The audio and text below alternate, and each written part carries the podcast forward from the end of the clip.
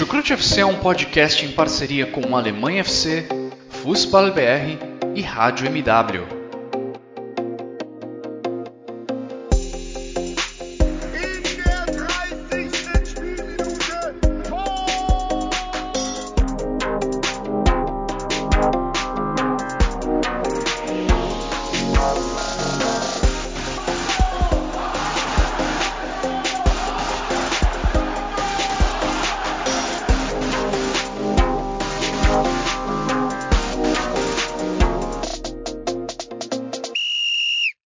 Muito bem-vindos, fãs da Bundesliga. O meu nome é Guilherme Ferreira e eu recebo vocês para mais uma edição do Chucrute FC. Um episódio que deve ficar bem longo, mas é por um bom motivo. Com o final do primeiro turno do Campeonato Alemão, a gente vai repassar o que de mais importante aconteceu com cada uma das 18 equipes que formam a Bundesliga. Vamos do Bayern de Munique até o Greuther Fürth, analisando time a time o que de melhor e o que de pior aconteceu à medida que formos passando por esses clubes, vamos eleger eu e os outros dois integrantes, os outros dois participantes desse podcast, o jogador destaque de cada um desses times.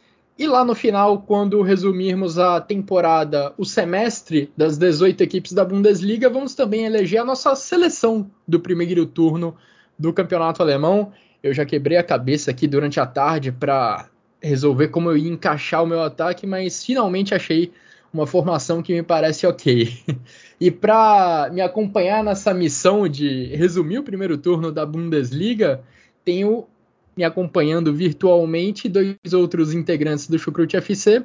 Vou primeiramente para o Rio de Janeiro, dando as boas-vindas ao Guilherme Monteiro. Tudo tranquilo por aí, Xará? Muito mais que tranquilo. É, se tem uma pessoa que está sabendo viver nesses últimos quatro dias, sou eu. Que isso?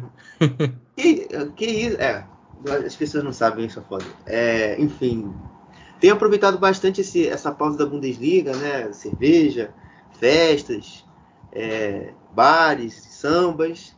Tenho aproveitado. E daqui a pouco também, como alguns já sabem aqui, que eu já falei na minha última participação, eu também iria, iria a Brasília. Então, para aproveitar realmente de, de fato essa pausa da Bundesliga aí, então, é, eu eu tô tirando também meu descanso. E aí eu também, na última vez que eu tinha vindo aqui, eu também tinha falado que não ia aparecer mais, mas, pô, com esse convite do, do Chucrute, o tema que a gente vai comentar aqui hoje, para mim era irrecusável não não estar tá aqui presente, estar tá participando. Então vamos tocar esse barco aqui que vai ser uma coisa longa e vai ser divertida. Eu gosto de eu gosto dos episódios de guia, que são os que mais são trabalhosos, mas são os que mais me interessam. Bora. Vamos lá, não sei se vai ser tão divertido quanto as suas noites no bar, mas acredito que a gente vai vai aproveitar assim essas essas próximas horas, digamos assim, falando de futebol alemão. E quem também está com a gente nesse episódio direto lá da Alemanha, é o Vitor Lederman. Tudo bem por aí, Vitor? Também tá curtindo a vida adoidado? Moin moin, hallo, servus. Se para quem ainda tá no Natal, frohe Weihnachten. E já me antecipando ao final do episódio, Guten Rutsch ins neue, ins neue Jahr. Né? Guten Rutsch ins neues Jahr, é isso aí. Em alemão você costuma desejar um bom escorregão no ano novo. Você só deseja, só deseja o feliz ano novo, né? O Frohes Neues Jahr, uma vez que o ano novo começou, ou seja, a partir de 1 de janeiro. Até então você deseja um bom escorregão no ano novo, ou seja, uma boa passagem. Então, já me antecipando aí, é isso que eu desejo a todos. Olha, não, não vou dizer que eu tô curtindo a vida doidado, não. Tô realmente de férias nessa última semana aí do ano, que é bom, que tá me permitindo descansar bastante. É, ver algumas séries, ficar um pouco mais no, no Twitter. E veja só vocês, eu estou aproveitando para jogar Super Mario 64 no computador, uma coisa que eu não fazia, devia ter uns 15 anos. Estou nesse momento com 116 estrelas, ou seja, faltam só 4 para eu zerar. Logo, logo eu vou zerar. É, mas é isso, tô, tô aproveitando e tô, e tô animado para esse episódio, né? Ele é sempre mais longo, ele é sempre mais pesado, é, mas ele é legal justamente porque é, permite a gente dar uma arredondada em tudo que aconteceu na Bundesliga, falando time a time. Né? Acho que se tem uma coisa que, que eu me orgulho aqui no Chucrute é, é, que a gente vai muito além de Bayern de Munique e Borussia Dortmund, né? Claro que a gente uh, acaba dando destaque para essas duas equipes, mas a gente vai muito além disso. É, e acho que hoje é a grande prova disso, né? A gente vai passar as 18 equipes, vai passar a régua nas 18 equipes. Pô, esse Super Mario aí, quando lançaram, o Xará acho que não era nem nascido ainda. Mas eu te acho que eu joguei um pouquinho. Victor, sacanagem, te entregaram. Bom, antes da gente entrar no debate das 18 equipes da Bundesliga e o que elas produziram ao longo desse último semestre, quero aqui deixar aquele meu agradecimento tradicional a todo mundo que acompanha o trabalho do Chucrut FC. A gente disponibiliza os nossos episódios nas principais plataformas de áudio, também colocamos eles no YouTube. Muito obrigado também, em especial, né, aos nossos padrinhos que contribuem para o nosso trabalho e também para os nossos parceiros do Alemanha FC e do Fußball BR, que também produzem muito conteúdo sobre a Bundesliga. Então vamos lá, como prometido, vamos passar pelos 18 times, começando pelo líder. Mais uma vez, o Bayern de Munique fecha o primeiro turno do campeonato alemão na ponta. Nos últimos anos nem tem sido tanto uma regra, né? Às vezes o Bayern de Munique dá uma escorregada, termina na segunda, na terceira posição o primeiro turno e acaba com o título. Dessa vez, já no Natal, já na virada do ano, o Bayern de Munique ocupa a ponta da tabela. Time que também está 100% na UEFA Champions League, uma das três equipes que conseguiu vencer os seus seis jogos na fase de grupos, assim como o Ajax e o Liverpool, se eu não me engano. E o único ponto negativo desse semestre, o maior deles talvez, tenha sido a eliminação na segunda rodada da DFB Pokal. Uma eliminação que, olha, foi pesada diante do Borussia Mönchengladbach. Borussia Mönchengladbach venceu por 5 a 0 na, no jogo eliminatório pela segunda rodada da competição. E agora o Bayern de Munique tem o seu foco apenas na Bundesliga e na Champions League. E olha, lembrando um pouco do que a gente fez antes do começo da temporada, né, quando a gente faz aquele episódio especial também de prévia do campeonato alemão, eu lembro que eu me preocupei demais com a concorrência do Bayern de Munique na Champions League, principalmente com as contratações bombásticas que estavam rolando, né? Messi indo para o Paris Saint-Germain, Manchester United conseguindo o Cristiano Ronaldo, mas olha, esses dois times até agora ainda não tem algo que é muito forte no Bayern de Munique e que tem sido muito forte e continua muito forte. A equipe, o time, os 11 jogadores sendo maior do que a soma das partes. E isso acho que é o grande mérito do Julian Nagelsmann nesse primeiro semestre de trabalho à frente da nova equipe. Apesar dele não ter tantas estrelas como alguns outros concorrentes pela Europa, ele conseguiu manter a unidade, ele conseguiu montar uma equipe extremamente sólida e que desponta já como favorita ao título europeu, que é o grande objetivo do Bayern de Munique na temporada. A Bundesliga, convenhamos, o Bayern de Munique já está com uma mão na taça, né? Pouca gente acredita que o Borussia Dortmund possa conseguir uma recuperação e ganhar o campeonato alemão. Mas na Champions League, que é o grande objetivo da temporada bávara, tem sido assim nas últimas temporadas o Bayern de Munique também se mostra com muita força. E quero te ouvir, Xará, sobre essa equipe do Bayern de Munique, o que mais te chamou a atenção desse primeiro semestre de trabalho de Julian Nagelsmann em seu clube do coração.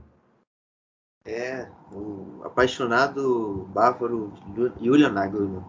Bom, é, o início do trabalho não foi assim, tipo, muito animador, no sentido de, tipo, encantar. Eu acho que você teve ali, principalmente ali nas primeiras, nas primeiras rodadas, é, um certo grau de dificuldade que os adversários ainda conseguiram impor ao Bayern, mas logo a gente vendo com o desenvolvimento do trabalho, jogadores entrando em forma, é, se recuperando de lesões, é, voltando melhor fisicamente da Eurocopa, o Bayern foi sendo demolidor de, dos, dos clubes, né? E já para também avançar um pouquinho nesse recorte, né? Falar também um pouquinho do Zané, né? O Zané que voltou desde os tempos do City lá do Guardiola a ter um nível de futebol muito alto, jogando bem ali pelo lado esquerdo, é, juntamente com, com Anthony Davis, meio com Anthony Davis, com Alfonso Davis ali pelo setor e fizeram talvez uma das melhores duplas ali é, pelo lado pelo lado de campo ali, da, pelo lado esquerdo da liga. E também acho que a, a, nível defensivo a gente consegue também trazer outros destaques, né? O Zula, é, apesar de ter problemas de renovação com o Bayern para 2020 para 2022 para frente, a gente também teve o, o Pamecano muito inconstante, é, talvez ali com um saldo 6,5, 6, passando ali raspando. É, e a gente também teve coisas extra-campo que também influenciaram muito no clube, né? A questão da Covid, com o Kimmich, né? O Musiala, o Gnabry, é, com, mas principalmente com o Kimmich sendo um protagonista é, nesse caso. E o caso também do Lucas Hernandes, né? Com a questão dele ter é, batido na, na mulher e que depois até virou sua esposa, onde tem uma filha, vai nascer outra, vai nascer outro filho deles do casal, é, lá em 2017. Então também roubou a cena é, nessa, nessa campanha, além também do, do, do, do Bayern ser o Bayern, né? O, o, campeão dos recordes, né? A equipe que um, um polonês que marcou um, mil, o, mil, o milésimo gol de jogador da Polônia, o, número mil mil, mil e um é, da Polônia na Bundesliga, é o time que mais venceu no ano de 2021, enfim, é, é esse é o Bayern de Munique aí que a gente está vendo que já está caminhando com passos muito largos a ter a sua 32ª, 33ª conquista de Bundesliga, se eu não me engano. E seria a décima consecutiva. O Bayern de Munique, até o começo dessa série, nunca tinha vencido mais do que três Bundesligas em sequência e agora está perto de chegar ao décimo título consecutivo. É um negócio realmente impressionante o que esse clube faz ano após ano. E dentre essas coisas que você mencionou, Xará, queria destacar o Leroy Sané, que talvez não tenha sido o principal jogador do Bayern de Munique na temporada até agora, mas foi provavelmente quem mais surpreendeu, quem deu o maior salto de qualidade na comparação com a última temporada. Vamos lembrar que na segunda rodada dessa Bundesliga, o Sané foi vaiado na Allianz Arena ao ser substituído no jogo contra o Colônia ele não só foi vaiado, como o cara que entrou em campo no lugar dele, o Jamal Musiala, jogou bem, foi decisivo naquela partida, participou de gol.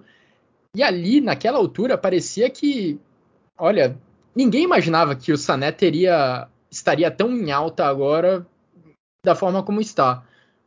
E não foi apenas uma posição, uma mudança Uh, não foi apenas uma mudança do lado direito para o lado esquerdo, né, que o Julian Nagelsmann acabou promovendo e chamou muita atenção é, nessa virada de chave do Sané durante a temporada.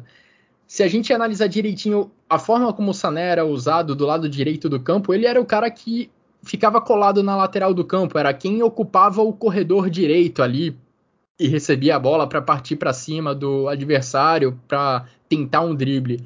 Quando ele vai para o lado esquerdo, ele não vai para o corredor esquerdo ficar colado à lateral, porque essa lacuna já é muito bem preenchida pelo Alfonso Davis. Na esquerda é o Davis quem dá essa velocidade, quem busca o drible contra o adversário. O Sanelli foi mais para meia esquerda, né, ficando entre o Alfonso Davis e os jogadores mais centralizados do Bayern de Munique. Foi nesse setor do campo que ele conseguiu desenvolver o melhor futebol dele com a camisa do Bayern de Munique, numa área onde ele tem uma liberdade maior de, de circulação, onde ele tem liberdade para criar chances de gol, onde ele não fica preso né, perto da lateral do campo. E foi nessa região do campo que ele se tornou o grande destaque do. um dos grandes destaques do Bayern de Munique nessa primeira parte da temporada. Apesar que o meu voto para melhor jogador do Bayern de Munique na Bundesliga até aqui dificilmente dá para tirar esse voto do Lewandowski, mesmo com o Miller ainda distribuindo assistências para todo mundo, mesmo com essa evolução do Sané, difícil tirar essa, esse voto de melhor jogador do Bayern de Munique na temporada até aqui do Robert Lewandowski, que mais uma vez quebrou um recorde do Gerd Miller, né? Gerd Miller detinha o recorde de maior número de gols marcados na Bundesliga em um único ano. O Lewandowski quebrou essa marca no último jogo do Bayern de Munique em 2021 e segue, claro, como artilheiro do campeonato alemão. Vitor, agora quero te ouvir sobre esse Bayern de Munique. Já comentei bastante aqui, destacando o Sané, destacando a solidez da equipe como um todo que o Julian Nagelsmann conseguiu promover. Quais são seus seus principais pontos aí da equipe do Julian Nagelsmann? É, eu acho que, bom, para começar, um mérito sensacional do Nagelsmann fora de campo foi saber é, ter o vestiário junto de si, né? Porque eu lembro aqui que treinadores anteriores, como Carlo Ancelotti e Nico Kovac, tiveram problemas com, com jogadores de destaque do Bayern de Munique, né? Os jogadores principais, os jogadores que há muito tempo estão por lá, né? O Miller, o, o Lewandowski, uh, depois o, o, próprio Kimmich surgindo, e esses técnicos tiveram problemas com esses jogadores, Neuer, né, obviamente, estava esquecendo, é, lá atrás ainda teve Boateng, o próprio Robin, a dupla Robert né, o Ancelotti teve problema com todos esses caras, o Nico Kovac depois foi ter problemas, e o Nagelsmann parece que entendeu a situação de que ele precisaria ter esses jogadores junto de si, e ele teve né? Porque outra coisa que me deixava, assim, eu era falava que o, o, movimento da contratação do Nagelsmann como técnico após a saída do Flick era o movimento mais óbvio para o Bayern de Munique, era uma contratação acertada, mas que eu ficava com um pezinho atrás por conta do Nagelsmann ser um, um, cara que muda de estratégia jogo a jogo e muito dentro do próprio jogo também, e jogadores já tinham colocado uma certa insatisfação em relação a isso. É, e com vestiário pesado, no Hoffenheim, é, ele já teve, entre aspas, problemas com isso, apesar de ter feito um excelente trabalho. Né? No Bayern de Munique, com jogadores ainda mais pesados, eu temia que talvez alguns problemas pudessem vir e eles não vieram. Né? Então, assim, o Nagelsmann ele já começa com, com mérito fora do campo. É, quando você passa para dentro do campo, cara, assim, esse, esse Bayern de Munique, para mim, é, é, o melhor que eu vejo. Uh, assim, eu, eu acho que chega no nível é, do, do Flick de 19 e 20 mesmo, né? Eu não tô nem falando do Flick 2021. Flick, esse Nagelsmann de hoje é melhor do que o, o Bayern da temporada passada, porque o Bayern da temporada passada era um time absurdamente inseguro na defesa, assim, muito inseguro. É, é, e, e, dessa vez, não que essa insegurança ela tenha passado completamente.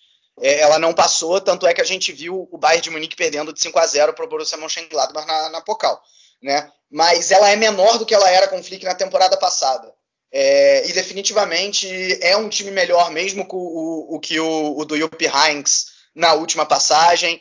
É um time, obviamente, melhor do que o do Ancelotti, mesmo do Ancelotti campeão. É um time melhor do que o, do, que o do Kovac, mesmo o Kovac campeão. É, é Para mim, é, chega no nível é, é, lá do, do Bayern do Guardiola, que eu achava um nível excelente, principalmente se tratando de, de Bundesliga. Né?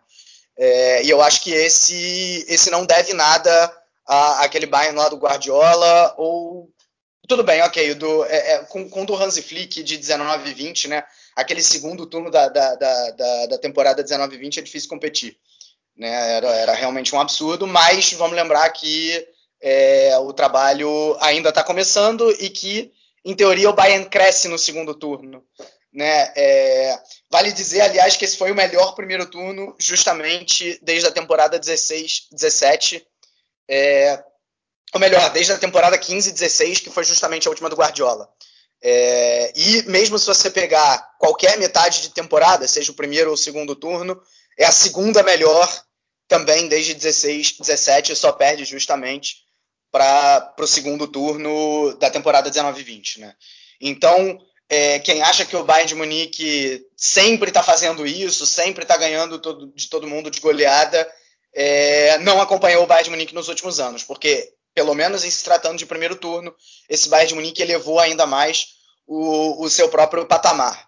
Né? É, então, realmente, um time que foi muito bem, que realmente teve essa, essa questão que, que o Guilherme colocou bem, né? Os primeiros jogos, o Nagelsmann ainda estava acertando o time, é verdade. Né? Então você teve essa, essa partida com Colônia, que até o Bayern ganha por 3 a 2 mas uma partida dura, aquele empate com o Gladbach lá no início, a própria, a própria partida na Supercopa da Alemanha contra o Borussia Dortmund, que o Bayern ganha também, não foi um, jogo que o Bayern ganhou mole.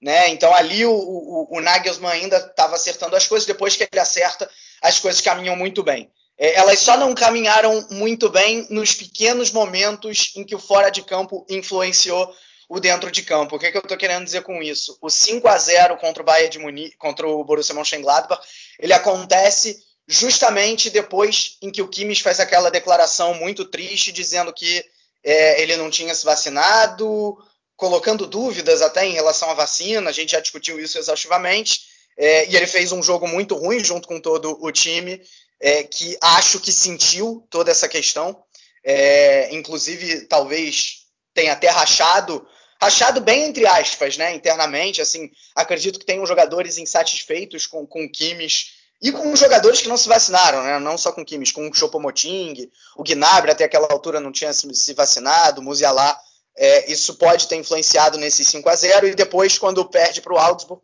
também é justamente quando é, vários desses jogadores que eu acabei de citar têm que entrar em quarentena, mais uma vez o time sente é, e perde a partida, né? É, a derrota para o Frankfurt, por exemplo, foi mais um acidente. Então, tirando esses pequenos momentos em que mesmo assim o Bayern conseguiu é, é, gerir essa pequena crise, né? Talvez crise não seja a melhor palavra, mas essa, essa pequena questão aí. É, essa turbulência, obrigado. Né? Acho que turbulência é uma palavra melhor. É, o Bayern conseguiu gerir bem e, e, acabou indo muito bem. Acho que esses nove pontos traduzem muito bem a diferença do Bayern de Munique para o Borussia Dortmund e para o resto da, da Bundesliga. É, e gostei muito também, né? Acho que você já citou muito bem esse mecanismo de, de do Davis com o Sané, né? O que é, eu até chamei aqui no Chucrute, na verdade eu roubei é, do, do Frankfurt Allgemeine Zeitung, que é, que é, um jornal alemão, falando que o Bayern de Munique joga num é, 4-2-3-1 assimétrico, né? Porque quando tem a bola vira mais um 3-4-2-1 com o Davis realmente é, dando amplitude pelo lado esquerdo. É, e Algo que já acontecia mais ou menos no Leipzig, né? Exatamente, né? Ele, ele tentou, é, ele replicou o que ele fez muito é, em muitos momentos com o Leipzig. E no Leipzig o, o Davis era o Angelinho, né? Aí ele no Bayern de é. Munique fez isso com o Davis, aproveitando ainda mais a velocidade do Davis, né? Que é, é, é mais rápido do que, do que o, o Angelinho. Então é, isso realmente foi, foi bastante interessante de, de se ver, né? E aí o, o, lateral direito, que normalmente era o Pavar, ficava um pouco mais. É, a gente viu mais uma vez um Kimmich, acho que principalmente até esse momento da, da, questão da vacina voando em campo, né, com muita gente questionando como que ele não apareceu no top 30 da lista lá do, do, do Ballon d'Or.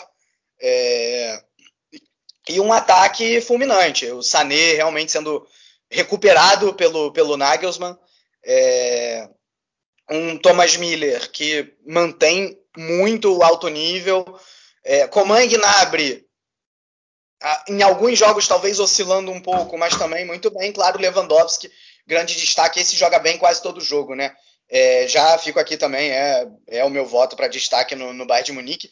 É, e aí, acho que a gente já deixou muito claro, né? O, Bayern, o, o, grande mérito do Bayern de Munique é o coletivo, mas algo que me agrada muito no, no individual é que, tirando o Lewandowski, que, como eu já falei, joga bem quase todo jogo, é, quando, por exemplo, o Miller está num jogo um pouco mais abaixo, aí é a vez do Coman brilhar. Se o Coman não está muito bem, tem o Gnabry. Se o Gnabry não está tão bem, aparece o Sané, né? É, e por aí vai. Ainda tem o Musiala, que muitas vezes entra muito bem, né? Então, realmente, é muita gente para decidir.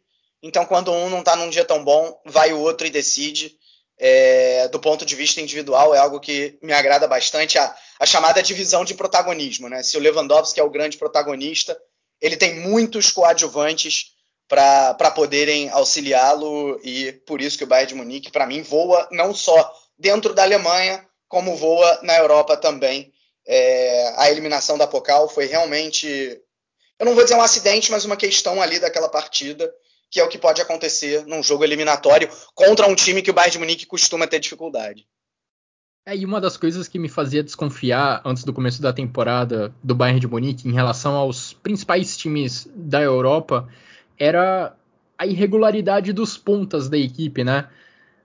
Gnabry tem uma irregularidade ali, ele nem sempre consegue manter o alto nível. O Sané não vinha no, num bom momento desde a chegada dele ao Bayern de Munique. O Musiala, jogador jovem, a gente ainda não tinha muita noção do potencial dele. E esses três caras, eles já superaram nesse primeiro turno da Bundesliga o número de participação em gols que eles tiveram no primeiro turno da Bundesliga passada, na temporada 2021. Esses três jogadores estão conseguindo manter uma regularidade, por mais que eles nem sempre sejam titulares, e estão contribuindo muito para esse time do Julian Nagelsmann. Musiala mostrando uma evolução muito grande semestre após semestre, mostrando que pode ser um cara assim de seleção da Alemanha, um protagonista, quem sabe. O Sané já comentei muito sobre a evolução dele, né, saindo da, digamos, ponta direita para meia esquerda, nessa nova posição é, onde ele não precisa ocupar sempre o corredor, onde ele não precisa apostar sempre no drible e na velocidade, ele conseguiu florescer e ser um dos principais jogadores do Bayern de Munique. E assim caminha firme, como uma equipe no coletivo, o Bayern de Munique nessa temporada. Xará, queria saber o seu voto. Qual o, o grande jogador do Bayern nesse primeiro semestre? Esse que eu queria interromper antes de você falar, chamar o Vitor, eu esqueci é, é o Zané. Eu vou ficar com, com o Zané por tudo aí que. Por, por, muito pela sua explicação. Obrigado até por ter complementado o que eu tinha dito. É, então, basicamente, eu vou ficar com o Zané.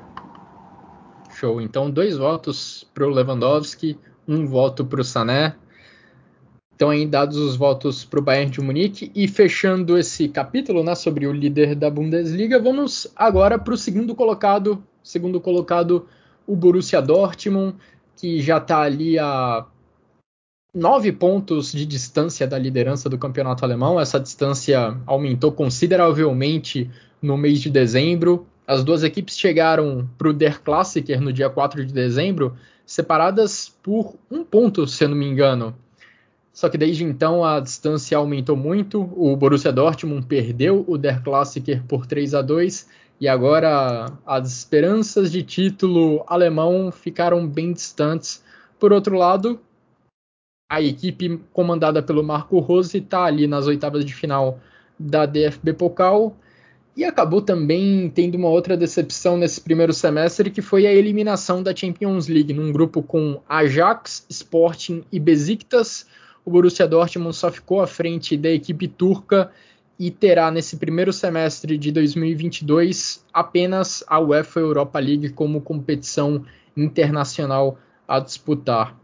Mas esse primeiro semestre do Marco Rose, a gente pode até atenuar um pouco as críticas a ele por conta das contusões né, que a equipe acabou tendo que enfrentar.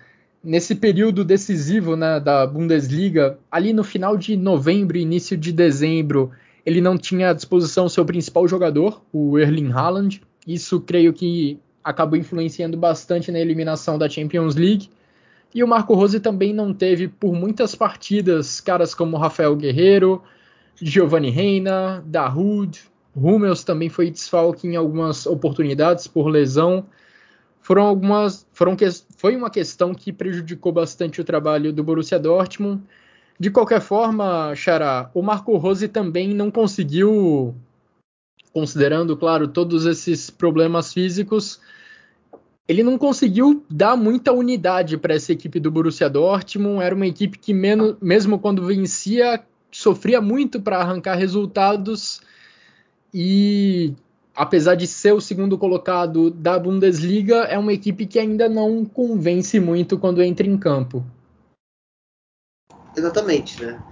É, a gente até começou ali a temporada ali de uma forma animadora, por assim dizer, né? Porque a estreia do 5 a, 5 a 2 contra o Eintracht Frankfurt e o, o jogo até a derrota na Supercopa haviam sido jogos interessantes, né?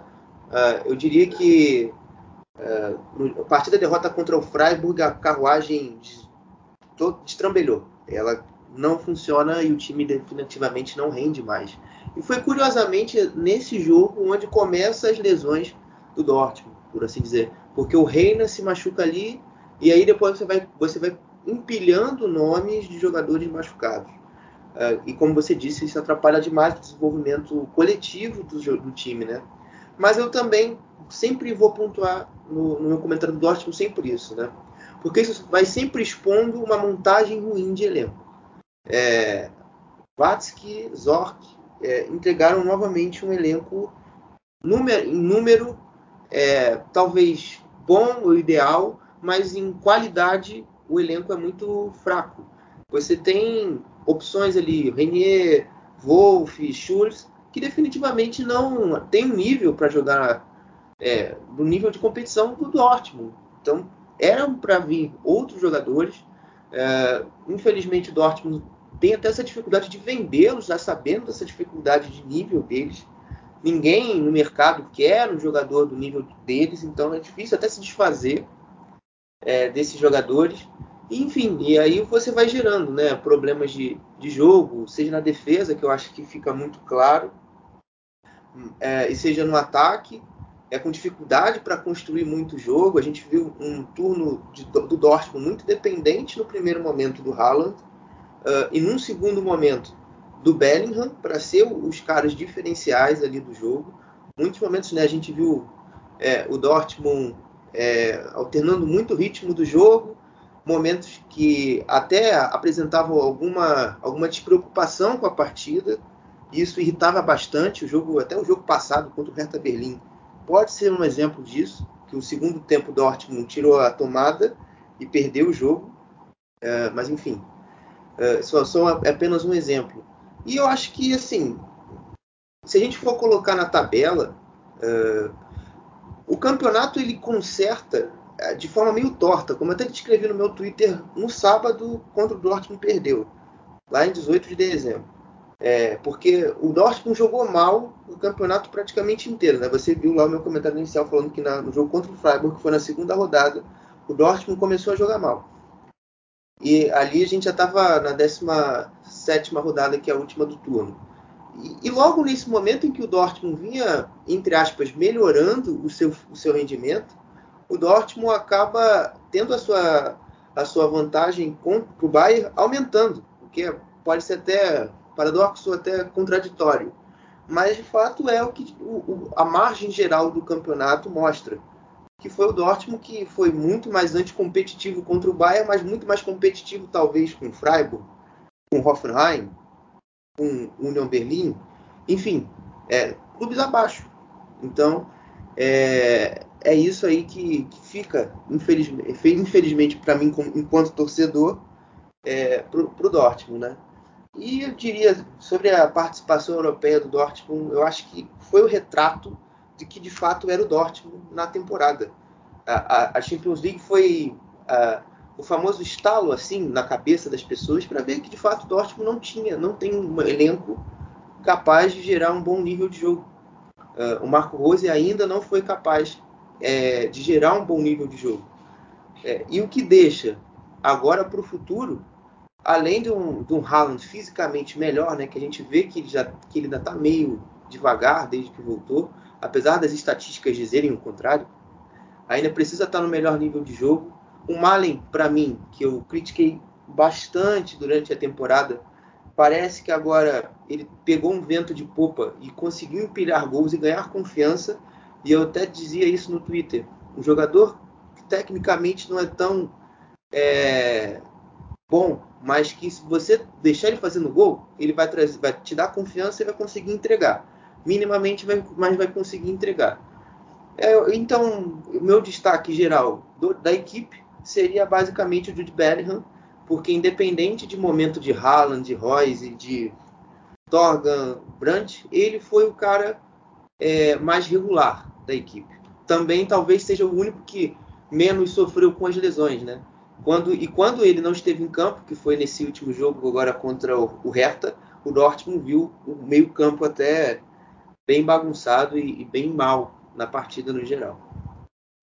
É, o Bellingham é um ótimo voto. O 2021 do Bellingham como um todo foi excelente, né? Acho que foi quando ele deu o grande salto de qualidade com a camisa do Borussia Dortmund, já desde o, desde a segunda metade da última temporada ele vem jogando em alto nível e continua nessa, nessa toada.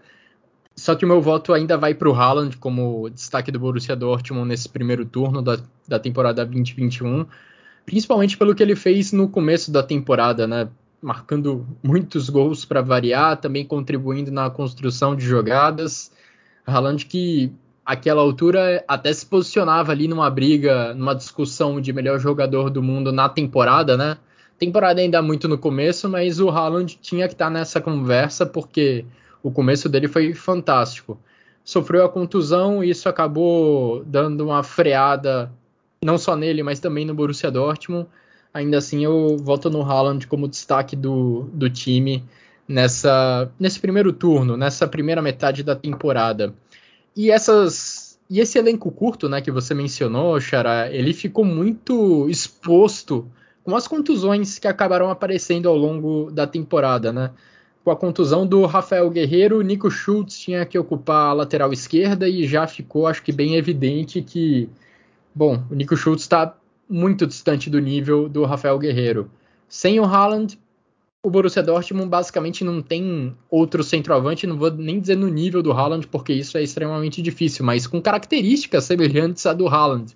Você tem o Tiggs, mas ele está muito abaixo do, do nível do Haaland. É um cara que também está dificilmente é, mereceria entrar num, num jogo do Borussia Dortmund se o elenco fosse mais qualificado na posição dele. E agora eu quero te ouvir, Vitor, sobre essa equipe do, do Borussia Dortmund, que, como até você já falou né, em outros episódios daqui do Chucrute FC, conseguiu por muitos momentos conquistar resultados, mas sem um futebol muito convincente. Acho que é, é, exatamente isso, né? Eu acho até, né, fazendo aí uma, uma avaliação dos primeiros seis meses do trabalho do Marco Rose, em termos de resultado, sinceramente, era o que eu esperava do Borussia Dortmund, tá? Tá em segundo lugar já, com uma certa distância em relação ao Bayern de Munique, mas segundo lugar de uma maneira tranquila, né? É, e foi o que aconteceu. Agora, quando você olha o desempenho, é, realmente não, assim, não caminhou. Eu não diria nem do jeito que deveria, mas assim, não caminhou de, de maneira da maneira que a gente já viu outros Borussia Dortmund jogando. Né? Para mim, esse foi o pior Borussia Dortmund desde a temporada 17-18, aquela em que começou com Peter Boss e terminou com, com Peter Stöger. Né? E aí, não por coincidência, foram só 55 pontos, quarto lugar, vaga na Champions League garantida na última rodada. Né? Mesmo o, a, a temporada passada do, do Favre, né, depois Terzic, mesmo na época do Favre, o Borussia Dortmund era um time até mais irregular do que esse, ou seja, você via assim jogos completamente apáticos, mas você viu o time brilhar mais, você viu o time entregar mais em campo, você viu o time conseguir envolver melhor as defesas adversárias, é, coisa que a gente não viu dessa vez com muita frequência, né? A grande maioria dos jogos até é, até mesmo até a partida contra o Bayern de Munique, que foi um divisor de águas para o Borussia Dortmund dentro da Bundesliga, né, acho que era. É, você não pega um jogo desse primeiro turno da Bundesliga e você fala, nesse jogo o Borussia Dortmund jogou bem. Ok, Talvez a grande primeiro. maioria deles. Talvez fala, o primeiro. Talvez o primeiro. Talvez o primeiro, ok. Aquele jogo contra o Frankfurt realmente encheu os olhos, realmente, aquele 5 a 2 Mas você tá. Ok, então os 16 jogos seguintes, é, nenhum foi realmente bom. Você pode chamar de bom. Né? A, a, grande maioria deles foram jogos ok. Foram jogos que você aceita. O problema é quando é, você aceita 16 jogos dessa maneira. Depois da partida contra o Greuther Fürth, né, que o Dortmund ganhou de 3 a 0, mas em mais um desses jogos completamente burocráticos, o, o Didi Hamann, né, que é ex-jogador do Bayern de Munique, da seleção da Alemanha, jogou no Liverpool também, acho até que estava naquele time campeão da Champions em 2005. É, ele e ele é comentarista hoje na, na TV alemã e ele criticou muito forte o Borussia Dortmund. É, e depois o Marco Rose é, parece que sentiu as dores, assim, foi reclamar, falar que, que o Didi Hamann tinha que, que calar a boca.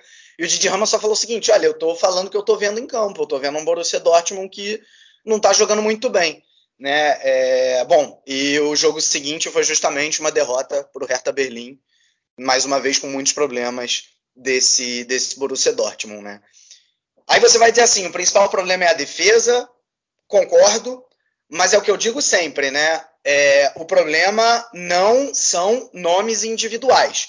Não tem como negar que o Hummels está um nível abaixo essa temporada do que ele já esteve, talvez já na descendente da carreira, isso é inegável. Né? Eu acho que o jogo contra o Bayern de Munique mostra isso. Você pode praticamente botar na conta dele essa derrota. É, mas, não, mas, o problema do Borussia Dortmund é um problema de sistema, é um problema crônico, é um problema que mesmo nos últimos cinco anos, nas fases boas do Borussia Dortmund, a defesa ainda era um problema. Ou seja, o problema é de sistema, o problema não é de nome. tá? Ok? Você pode trazer nomes melhores, mas não adianta você trazer nomes melhores se você não tiver um sistema defensivo consistente. É... Fala, Guilherme, você queria falar alguma coisa? Sim, eu queria te perguntar uma coisa. Você também não vai, também acha que é uma questão de mentalidade, uma questão dos jogadores quererem voltar para marcar? É porque, sei lá, eu, tô, eu realmente fiquei muito frustrado com o jogo, de, do jogo do Hertha Berlim. Porque, assim, os gols que o Hertha Berlim fez no jogo foi gol de time é, vovô e contra uma criança correndo de 7 anos, cara. Foi surreal. O primeiro gol, o Brant, o Malen e o Royce largam a jogada. Eu fiquei, caralho, não é possível, cara, que esse cara fez esse caminho com a minha pessoa, porque é a pessoa que mais se irrita com jogador de futebol de sacanagem. Cara, enfim, eu, eu queria realmente saber. É, bom, pode ser, pode ser. Eu não, não tinha pensado por esse lado, mas pode, pode realmente ser. Eu acho que nesse jogo específico você ainda tinha a questão ali do Witzel jogando improvisado na zaga, mais uma vez por conta das lesões, né? Então é, é, mas realmente, assim, pode, pode ser uma questão mental também. Aliás, a gente já vem batendo nessa tecla da questão do, mental do Borussia Dortmund há muito tempo, né? É um time que não se incomoda de perder, né? É um time que mostra uma certa apatia quando perde, à exceção de, de poucos jogadores, né? O Haaland é um exemplo, o Hummels talvez seja outro. O time aceita a derrota de maneira muito, é, é, muito, muito passiva, né? Agora, assim, algumas coisas a gente pode tirar de positivo. Acho que vocês já, já citaram Bellingham, Haaland, obviamente, é é, é quase uma Haaland dependência, o que tem Borussia Dortmund no seu setor ofensivo. O Royce fez um bom primeiro turno.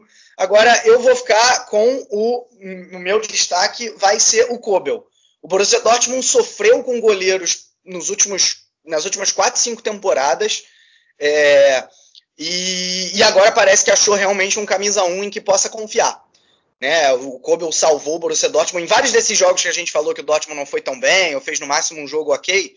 É, se não fosse o Kobel, vitórias se transformariam em, de, em, empates ou derrotas, e empates provavelmente se transformariam em derrotas.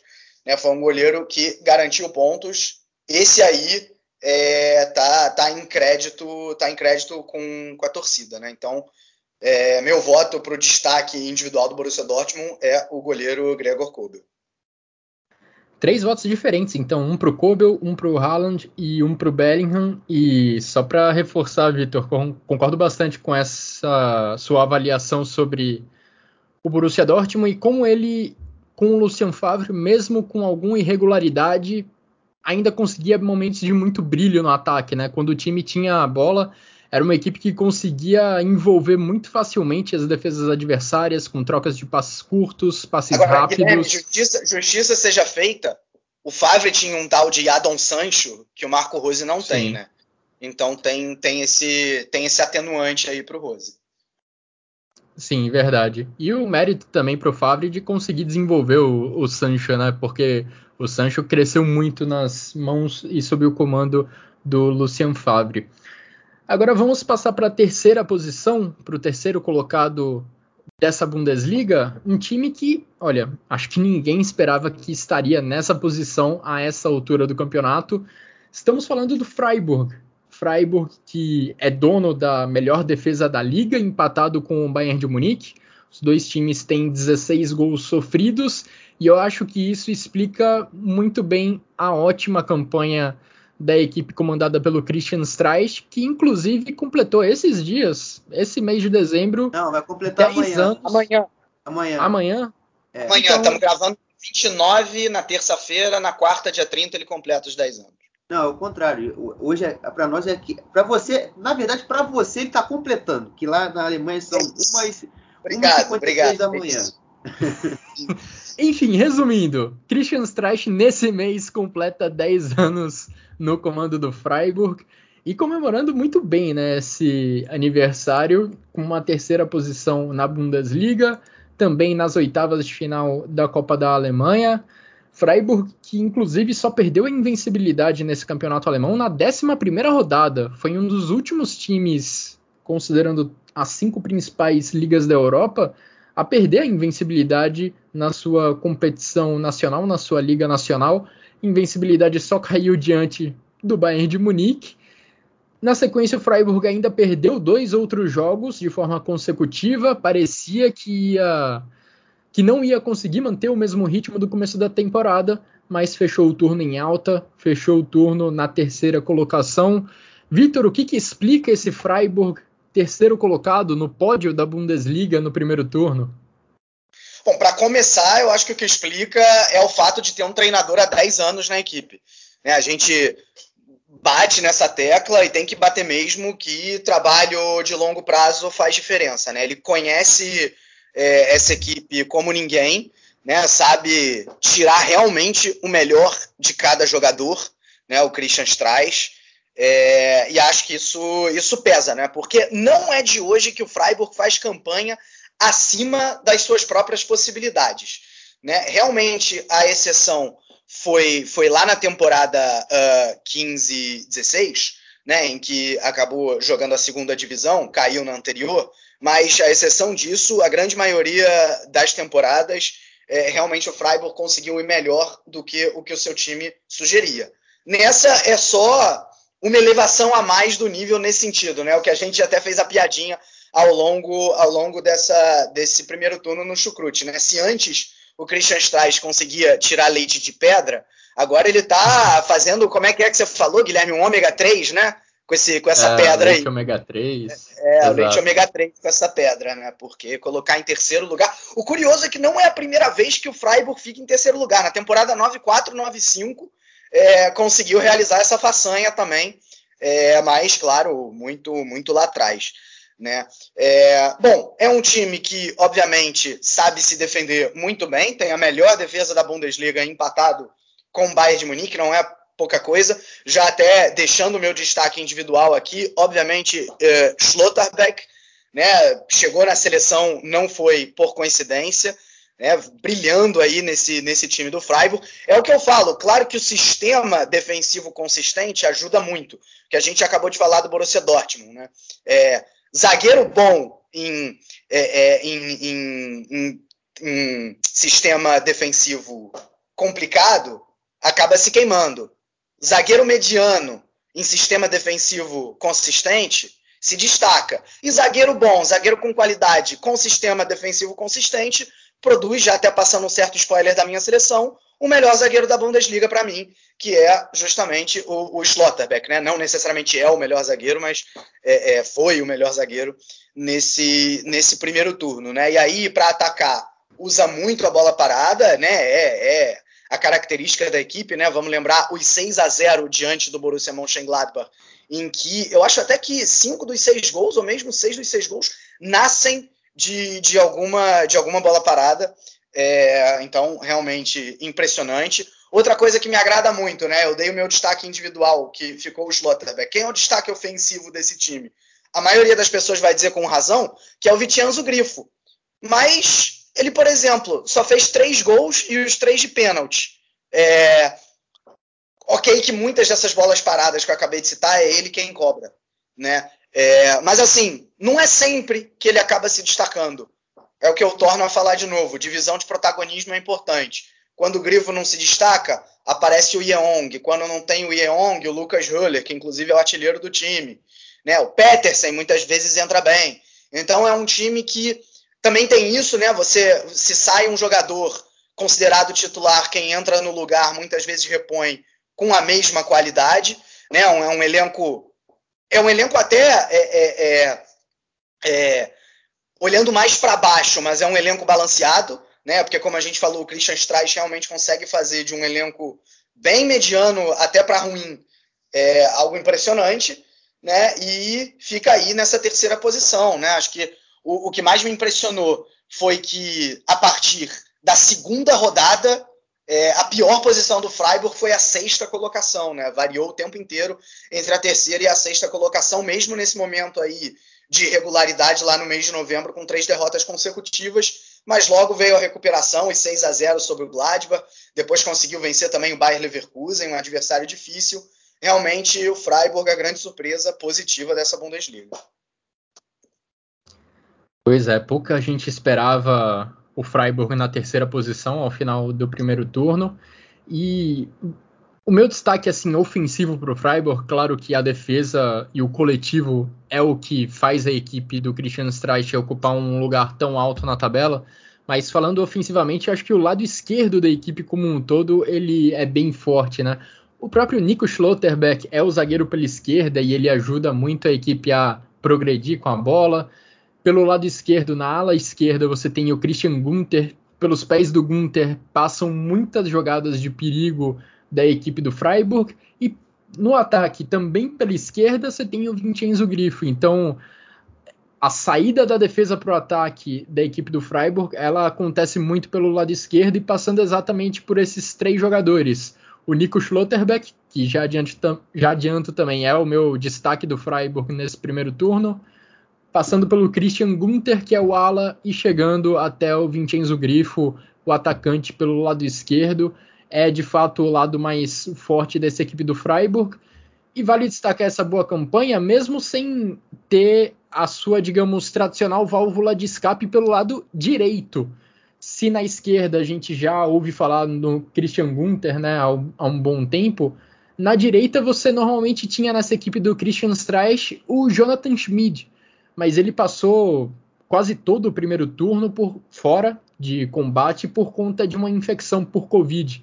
Aí o Lucas Kubler ocupou a vaga no time titular, mas não com o mesmo protagonismo que o Schmidt costuma ter na equipe. Ele que costuma dividir, digamos, um pouco as, a responsabilidade de fazer o Freiburg avançar em campo pelas, pelos flancos, o Gunther na esquerda, o Schmidt na direita. Com o Schmidt fora de combate, foi o Lucas Kubler quem ocupou a vaga no time titular, mas repito, sem o mesmo protagonismo. Xará, o que, que você pensa dessa equipe do Freiburg? Quais são os motivos que levam esse time a ocupar a terceira posição na Bundesliga até agora? Né, vocês pontuaram basicamente todos os meus argumentos, mas é, para complementar, eu acho que o Christian Streich ele está ali competindo ali quase com o Volker Struff também, que é um treinador que foi o que mais treinou uma equipe na Bundesliga, ficou 16 anos comandando, se não me engano, o próprio Freiburg. Vitor depois pode confirmar. É, mas assim, o Christian Streich, conforme o tempo foi avançando, e o Freiburg também foi conseguindo estruturalmente entregar algo melhor de time para ele, foi um treinador que foi evoluindo, né? Uma coisa que é muito positiva. Poucas vezes a gente vê isso no futebol. E nele, no caso dele, eu consegui notar. O Freiburg sempre foi talvez uma equipe reconhecidamente é, de muita dificuldade de trans... só muita dificuldade de organização de jogo tanto em campanhas recentes, assim, que o Freiburg vinha demonstrando esse crescimento de resultado final, você sempre via que às vezes a equipe é, tinha dificuldade, era muito presa só ao jogo de transição, só é, a bola parada, mas esse time de fato cresceu enquanto conjunto. O, o time do Freiburg hoje é um time que constrói muito bem, é, você consegue ver uma, uma variância de jogo, tanto em organização, tanto em transição, muito bacana, muito, bom, muito bem desenvolvido realmente a, a, equipe, ainda que em alguns jogos, em alguns contextos, você vê muito jogo direto, muito jogo de bola longa, é, mas é uma equipe que, assim, quando, enquanto conjunto está muito completa, está muito bem, taticamente, muito bem montada. E os pontos individuais que vocês trouxeram, né? É, Grifo, Gunter e Heller. O Heller vem até numa fase meio artilheiro, bem, bastante gols, ele não apesar de sempre ter ali tido um destaque, eles nunca foi os, os, as estatísticas nunca trouxeram ele como um grande goleador, até mesmo na época de Sandhausen, que foi o clube que o fez chegar até o Freiburg. Uh, então, tem feito realmente de fato uma boa temporada. Eu acho que o grande problema, talvez, dessa equipe seja o lado direito. Né? O Xará disse o problema realmente do Schmidt, que teve problemas com a Covid. O Kubler é um lateral de perfil um pouco diferente, tanto que a gente vê um peso maior do Yeong e em alguns momentos também é, do Zalai, que ficou um tempo parado. Uh, o Freiburg também tem ganhado opções recentes na frente, com o desabastecimento da questão do, do departamento médico, está ficando mais vazio. Nils Petersen, que está contundido no início da temporada, está voltando. O Demirovic voltou a ter espaço. Então, é um Freiburg que está ganhando mais peças, está se encorpando está ficando com um time cada vez maior em quantidade e também em qualidade. Eu diria que ali naquele momento de, de inconstância, é, o Strauss tentou dar um pouco de mudança de formação, a gente vê ele brincando muito com os números de, de formação tática, 3-4-3, 4-4-2, 4-2-3-1, é, e fixou fixou não, né? Tem tentado, de acordo com o adversário, modificar sempre essas estruturas e desempenhou um futebol uh, hora bom, hora nem tanto, um pouco mais regular nesse, nessa metade final de temporada. Especialmente nesse ciclo que você destacou, Xará, no seu comentário. Assim que ele perde a invencibilidade é, pro, contra o Bayern, o Freiburg meio que dá uma destabilizada e os jogadores começam também a ter uma queda física, principalmente os mais experientes, né? O Grifo e o Ganta baixam um pouco de ritmo, o Freiburg faz jogos talvez um pouco ruins, tanto que perde, né, como você ressaltou, o mês de novembro.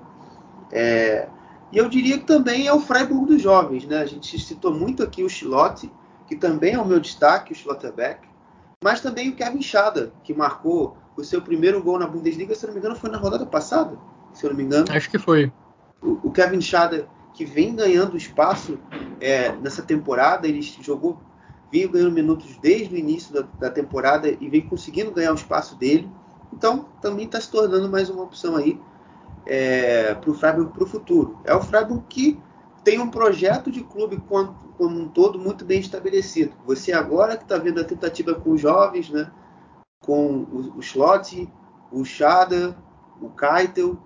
Então você está vendo aí que esse clube, quanto estrutura, vai crescer e talvez possa ser mais um ali inserido do, do, do que eu chamo de Grosses X, que seriam os, os seis grandes é, da Bundesliga. Seu destaque individual vai para o Nico Schlotterbeck? Isso, Schlott, o Schlotterbeck. E já que a gente está fazendo um episódio de resumo da, do primeiro turno da Bundesliga, o Freiburg, digamos, é o protagonista numa análise bem interessante que eu vi no Twitter algumas vezes ao longo das últimas semanas, apontando as diferenças de pontuação na tabela do campeonato alemão. A distância do Freiburg, terceiro colocado, para o Bayern de Munique líder, é de 14 pontos. E a distância do Freiburg, terceiro colocado, para o Bielefeld, que é o penúltimo, é de 12 pontos. Ou melhor, de 13 pontos. Mostra como o Bayern de Munique já conseguiu abrir uma vantagem larga na liderança e como o restante da tabela da Bundesliga está espremida. Um time que está hoje brigando contra o rebaixamento pode, com alguma sequência de vitória, alguma sequência de vitórias, pular para a parte de cima da tabela, para a metade de cima. A gente viu isso ao longo do primeiro turno algumas vezes com algumas equipes. E a possibilidade ainda está aberta. Alguns times estão decepcionando nessa temporada, mas ainda há uma brecha para eles se recuperarem, porque a distância do terceiro colocado para o décimo sétimo, repito, é de apenas 13 pontos, um negócio absurdo, considerando que já estamos na metade do campeonato. E agora, avançando para o quarto colocado da Bundesliga, a gente tem a equipe do Bayer Leverkusen. Se o Freiburg. E se o Freiburg é o grande, a grande surpresa coletiva dessa Bundesliga aqui, a grande surpresa individual talvez seja o atacante do Bayer Leverkusen, o Patrick Schick, Schick que é o vice-artilheiro da Bundesliga até agora. Só o Robert Lewandowski marcou mais gols que o centroavante tcheco. O Lewandowski tem 19, o Schick tem 16.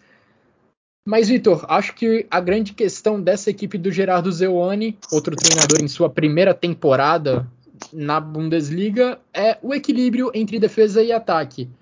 O Leverkusen tem muito destaque, muitos destaques ofensivos, além do Chique, você tem Diaby indo muito bem, você tem Florian Wirtz também com um ótimo primeiro turno, mas defensivamente o Bayer Leverkusen não vai bem, é um time que cede muitos gols e é isso que vai travando um pouco o avanço da equipe do Bayern Leverkusen na, na tabela. É, sim, é um time é um time que não tem esse balanço entre, entre defesa e ataque, né? E além disso, é um time absurdamente irregular, né? É, é uma montanha russa incrível o que fez o, o, o Bayern Leverkusen nesse primeiro turno, porque olha só, Sete primeiros jogos, só uma derrota, liderança dividida com o Bayern de Munique. Aí vem o jogo contra o Bayern de Munique, toma de cinco, e aí já fica quatro jogos sem vitória. Aí você pensa, opa, vai acontecer com esse Bayer Leverkusen, que nem aconteceu na temporada passada, igualzinho, também chegou a, até a ser líder na frente do Bayern de Munique, veio uma partida contra os próprios bávaros, veio a derrota e o time degringolou, o Peter Boss foi demitido, nem vaga na Champions League veio. Mas aí depois desses quatro jogos sem vitória, vieram três vitórias consecutivas. Aí você pensa, não, Zeuane acertou o time, né? Agora vai, vai, vai decolar. Aí os últimos três jogos do campeonato, nenhuma vitória. Né, sendo que em dois deles o Bayern de Munique abriu 2 a 0 e acabou não conquistando a vitória. Em uma delas perdeu para o Frankfurt de 5 a 2 e na outra acabou empatando com o Hoffenheim por 2 a 2 né? Então, é, é, realmente um time que, é, é, dentro de uma, de uma sequência de jogos, a gente não sabe muito o que esperar. Pode ganhar tudo ou, ou pode perder tudo. Uh, agora, em, em elenco, é, é, um time que tem qualidade, é um time, principalmente, como já falado aqui, no ataque, demonstrou essa qualidade com Florian Wirtz e com Patrick Schick é, principalmente, né? É, o Patrick Schick, aliás, vale dizer, é um cara que, de certa maneira, calou minha boca, porque quando ele fez aquela Euro sensacional pela, pela Eslováquia, né, parecia, eu falei assim, hum, cara, esse aí vai ser o típico jogador que brilha só em... Oi? República Tcheca. República Tcheca, aí confundi as coisas, República Tcheca. É, quando ele, ele fez, enfim, esse, essa Euro muito boa pela República Tcheca, né? É, ele, eu falei, cara, mais um jogador que brilha no torneio grande, mas que é nada mais do que um jogador mediano é, nas competições normais, né, pelo seu clube. E, obviamente, está calando minha boca, né? Ele, é, tudo bem que o, o Haaland se machucou, mas é, ele tá, ele, ele tá em momento. E ele também. Oi? E ele também. Ah, bom, o Chic também, né? É porque eu ia falar assim, pô, o Haaland se machucou, é, mas, mas, o Chic tem mais gols que o Haaland, né? E, e Sim. É, mas bom, se o Chic também se machucou, realmente ainda, ainda tem esse, esse atenuante. Né? É, e só, só três atrás do Lewandowski, que é realmente um feito do, do Patrick Schick. Mas, curiosamente, o meu, o meu destaque individual vai para o Florian Wirtz, porque eu acho que é, nesse ataque, é, o, o que o Florian Wirtz faz talvez seja um pouco mais a melhor palavra não é importante, né? Mas o que eu quero dizer é o seguinte: toda jogada ofensiva praticamente passa pelo Florian Wirtz, né? Ali no, no centro do campo, né? Ainda tem um jogador que eu gosto muito pelas pontas, que é o Diaby, é, é, que, que, desequilibra por ali também. Então, eu acho que esses três, no geral, são o, o, a força motriz desse, desse Bayer Leverkusen no, no ataque. É, é. agora, um, para fechar a, a minha análise do Leverkusen, um jogador que começa a parecer que infelizmente vai ser flop é o nosso Paulinho, né? Um cara que eu estava torcendo muito para dar certo. É, que quando, quando o Leon Bailey foi vendido para o Aston Villa, né, na, na, no meio da temporada, quer dizer, depois que a temporada passada acabou, eu pensei assim, pô, é, é a chance do Paulinho, né? A chance dele aparecer, é, é vai poder agora ter mais espaço, ter mais minutos em campo. E ok, ele não teve tanta chance assim, mas a chance que teve ele não aproveitou muito, né? Não se destacou. Não que ele foi péssimo, mas ele não, não conseguiu realmente, é, por exemplo, estar tá no nível desses, desses três jogadores que eu, que eu acabei de citar, né? Então fica, fica essa interrogação aí no, no Paulinho e pelo menos a minha torcida para que ele se recupere. É, o meu voto de destaque eu tô indo bastante no centroavantes. Meu voto vai no Patrick Schick. Mas o Florian Wirtz de fato faz uma temporada incrível, assim como o Diaby, são três caras que produzem muito ofensivamente. Mas voltando para a questão defensiva, que é o calcanhar de Aquiles dessa equipe do Bayer Leverkusen, o Bayer Leverkusen tem a pior defesa entre os dez primeiros colocados da tabela da Bundesliga. São 28 gols sofridos. E contra Bayern de Munique, Frankfurt e Borussia Dortmund foi um pequeno desastre, porque Metade desses gols sofridos pelo Bayer Leverkusen aconteceram nesses três jogos, mas o time também está entre os que mais sofrem finalizações. Enfim, Gerardo Zeuani, nesse período de pausa no campeonato alemão, é uma pausa até menor do que a normal, com certeza está prestando muito atenção para essa questão defensiva, até porque o Bayer Leverkusen vai ser um time bem impactado pela Copa Africana de Nações, que vai acontecer agora em, no início em janeiro, né, até o início de fevereiro. E dois dos principais zagueiros do Bayer Leverkusen vão para a Copa Africana, o Odilon Kusonu e o Edmond Tapsoba. Vai sobrar o Jonathan Tah, que vai ter que descobrir aí qual vai ser o novo parceiro, quem vai completar a dupla de zaga com ele. Geral, qual que é a sua análise sobre esse primeiro turno do Bayer Leverkusen, primeiro turno de quarto colocado? É, eu, diria que, assim como eu disse lá no Bayern, foi uma, foi uma equipe que foi crescendo conforme a temporada foi passando. E assim, eu confesso que eu estava com umas expectativas bem baixas para o Leverkusen do, por causa da pré-temporada. É, o Zeuane, durante a preparação, reclamou bastante que não teve muito tempo para ter os jogadores em quantidade para poder passar o, que ele gostaria. É, a pré-temporada também teve problemas com os campos de treinamentos é, do Leverkusen, teve um, problemas de incêndio próximos ao estádio, teve um problema de, de com as chuvas na Alemanha, é, que também afetaram muito a área de treinamento. Então, foi uma, uma pré-temporada assim, muito corrida e que de fato não deixava muito esperançoso. Uh, mas assim, assim que foi a segunda rodada, eu acho que foi um start bom para o Leverkusen. Porque o primeiro jogo contra o União Berlim foi pavoroso. Eu achei, caraca, esse cara vai se lascar nesse clube. Isso tem muito potencial. Mas felizmente, né, para o torcedor do Leverkusen, o saldo até foi interessante. Né? Como o Vitor disse, né, Virtus, Jabi e Chic é, teve rendimento muito acima da média. Uh, o Chic também, conforme o Vitor também disse, eu também me surpreendi, eu não esperava que havia um rendimento tão acima do que ele teve nessa temporada. Uh, acredito também que a lesão dele faz com que o Leverkusen passe por uma certa instabilidade, porque assim que ele se lesiona no jogo no derby contra o Colônia, o, o não tem opções para essa posição. Ele tentou testar o Paulinho, o Adli, que não funcionaram definitivamente. Uh, e o Leverkusen ali ruiu, né? Quanto, como aí o Vitor citou o dado aí que o Leverkusen ficou jogos sem vencer. Foi você, perdão, será que eu confundi algum dos dois? Uh, mas enfim, e quando ele volta, o Leverkusen começa também a, a, ter um processo de oscilação dentro das partidas e o Leverkusen começa a jogar mal, uma coisa que não era costumeira. O Leverkusen fez um bom início e até metade entre aspas, metade final de temporada até bons, com jogos muito bons. Eu acho que talvez um dos últimos jogos mais empolgantes do Leverkusen tenha sido contra o Leipzig. Então isso já tem já algumas rodadas. Então, enfim, o Leverkusen é uma equipe que precisa retomar o ritmo que tinha no começo da temporada. E essa questão da Copa Africana, como você falou, é uma questão até que a Kicker levantou hoje. É, no, no, numa, de, numa de suas matérias. Né? O Incapié que jogou boa parte da, da temporada como lateral esquerdo, foi uma grata surpresa, pode se tornar o zagueiro ali do lado do Tá formar essa, esse, essa dupla de zaga. Mas o Leverkusen precisa também ao mercado em outras posições, para mim principalmente nas pontas, porque Paulinho, como o Vitor disse, não soube aproveitar a chance dele, e o Amine Adli, para mim, definitivamente não é um ponta. Para mim, é um atacante de, onde joga o Chique. Mas no Leverkusen você não tem como jogar Chique uh, e jogar e jogar Adley.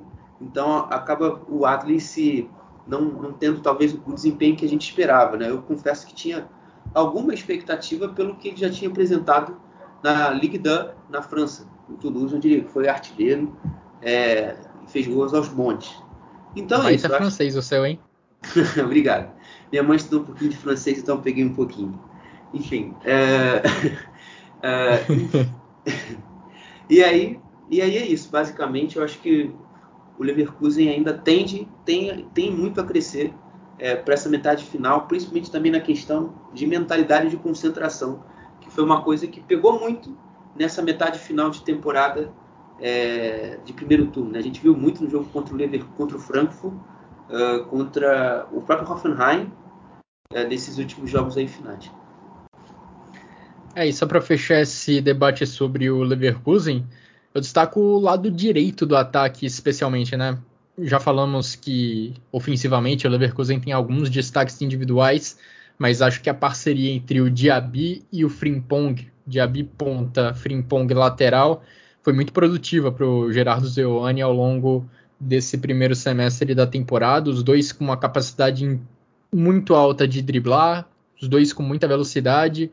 O Bayer Leverkusen, quando recuperava a bola e conseguia acionar esse lado direito, era uma equipe extremamente perigosa. Frimpong e Diaby fizeram um, um bom primeiro turno, contribuíram bastante ofensivamente para a equipe. Descendo mais um degrau na tabela da Bundesliga, a gente tem o Hoffenheim. Aliás, Xará, você falou o seu destaque individual do Leverkusen? Patrick Schick. Patrick Schick. Beleza, então o Schick, dois votos e um voto para o Florian Wirtz. Agora sim, então, indo para o quinto colocado, Hoffenheim, uma equipe que teve uma arrancada nessa parte final do primeiro turno da Bundesliga. O Hoffenheim teve só três vitórias nas primeiras nove rodadas e dali em diante só perdeu uma vez, uma arrancada que levou o Hoffenheim até perto do G4 da Bundesliga, faz a equipe sonhar com vaga em competição europeia. A equipe que tem o Sebastian Hones no comando pela segunda temporada e olha, grande desempenho do Sebastian Hones nesse primeiro turno de Bundesliga. É a melhor posição da equipe do Hoffenheim na Bundesliga desde a primeira temporada completa do Julian Nagelsmann. Desde então, o Hoffenheim ali ficava na, na sétima posição, na décima primeira, e agora consegue fechar em quinto com 28, 28 pontos, Vitor. O que, que você me destaca dessa equipe do Hoffenheim? Eu acho que para exemplificar essa arrancada aí que você, que você citou né, no início da tua fala, da rodada 3 à rodada 13, o Hoffenheim oscilou entre a nona e a décima primeira posição, ou seja, exemplificando claramente um time de meio de tabela que é o que parecia que seria é, essa equipe do Hoffenheim.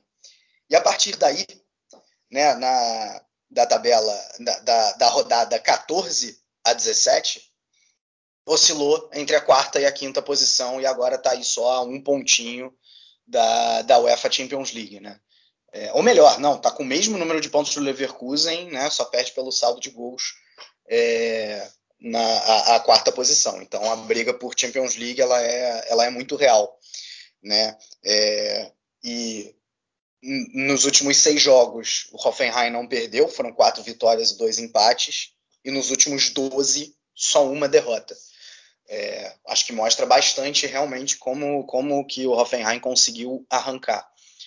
Eu acho que essa boa campanha do, do Hoffenheim ela acaba obviamente passando muito pelos pés do Kramaric, que é o grande jogador, e já coloco aqui como meu destaque individual, né? E eu acho que se a gente fosse escolher o, o, destaque individual do Hoffenheim das últimas cinco temporadas, provavelmente a gente escolheu o Kramaric, porque foi mais ou menos quando ele chegou, né? Cinco temporadas atrás, quatro, agora o número exato eu não sei, né? É, ele, ele é o que o, o Vinícius Dutra gosta de chamar, e a gente já replicou aqui várias vezes, né, Guilherme? Um jogador sistema. Ele, ele é o cara que, uhum. que no setor ofensivo ele, ele manda, ele recebe bola, é, ele se posiciona para tocar, para deixar um companheiro em boa situação, ele chega na área para finalizar, ele praticamente joga, joga sozinho. Né? É, e que nessa temporada ele se especializou ainda mais em ser mais assistente do que ser o goleador que ele era. Né? Foram sete assistências e, bem entre aspas, só dois gols. É... Agora, o que que faz, para mim, o que que fez com que o Hoffenheim nesse final crescesse? Justamente, vou novamente bater nessa tecla, a divisão do protagonismo. Né? Se antes você via praticamente só o Kramaric se destacando, você viu, por exemplo, um Bebu fazendo cinco gols e dando três assistências. Estou falando na temporada inteira, né? não só nessa, entre aspas, reta final do, do, do Hoffenheim no primeiro turno. Né? Você teve um George Rutter que demorou para se acertar no Hoffenheim, mas quando se acertou ali pela ponta direita, é, foi muito bem. Né? Pela ponta esquerda, desculpa. Né? Quem, quem joga pela ponta direita é o Cadeirabeck. Eu estou invertendo e confundindo as coisas. Acho que é isso. É, hum. Então, é, realmente, Dabur, outro jogador que apareceu bem em vários momentos.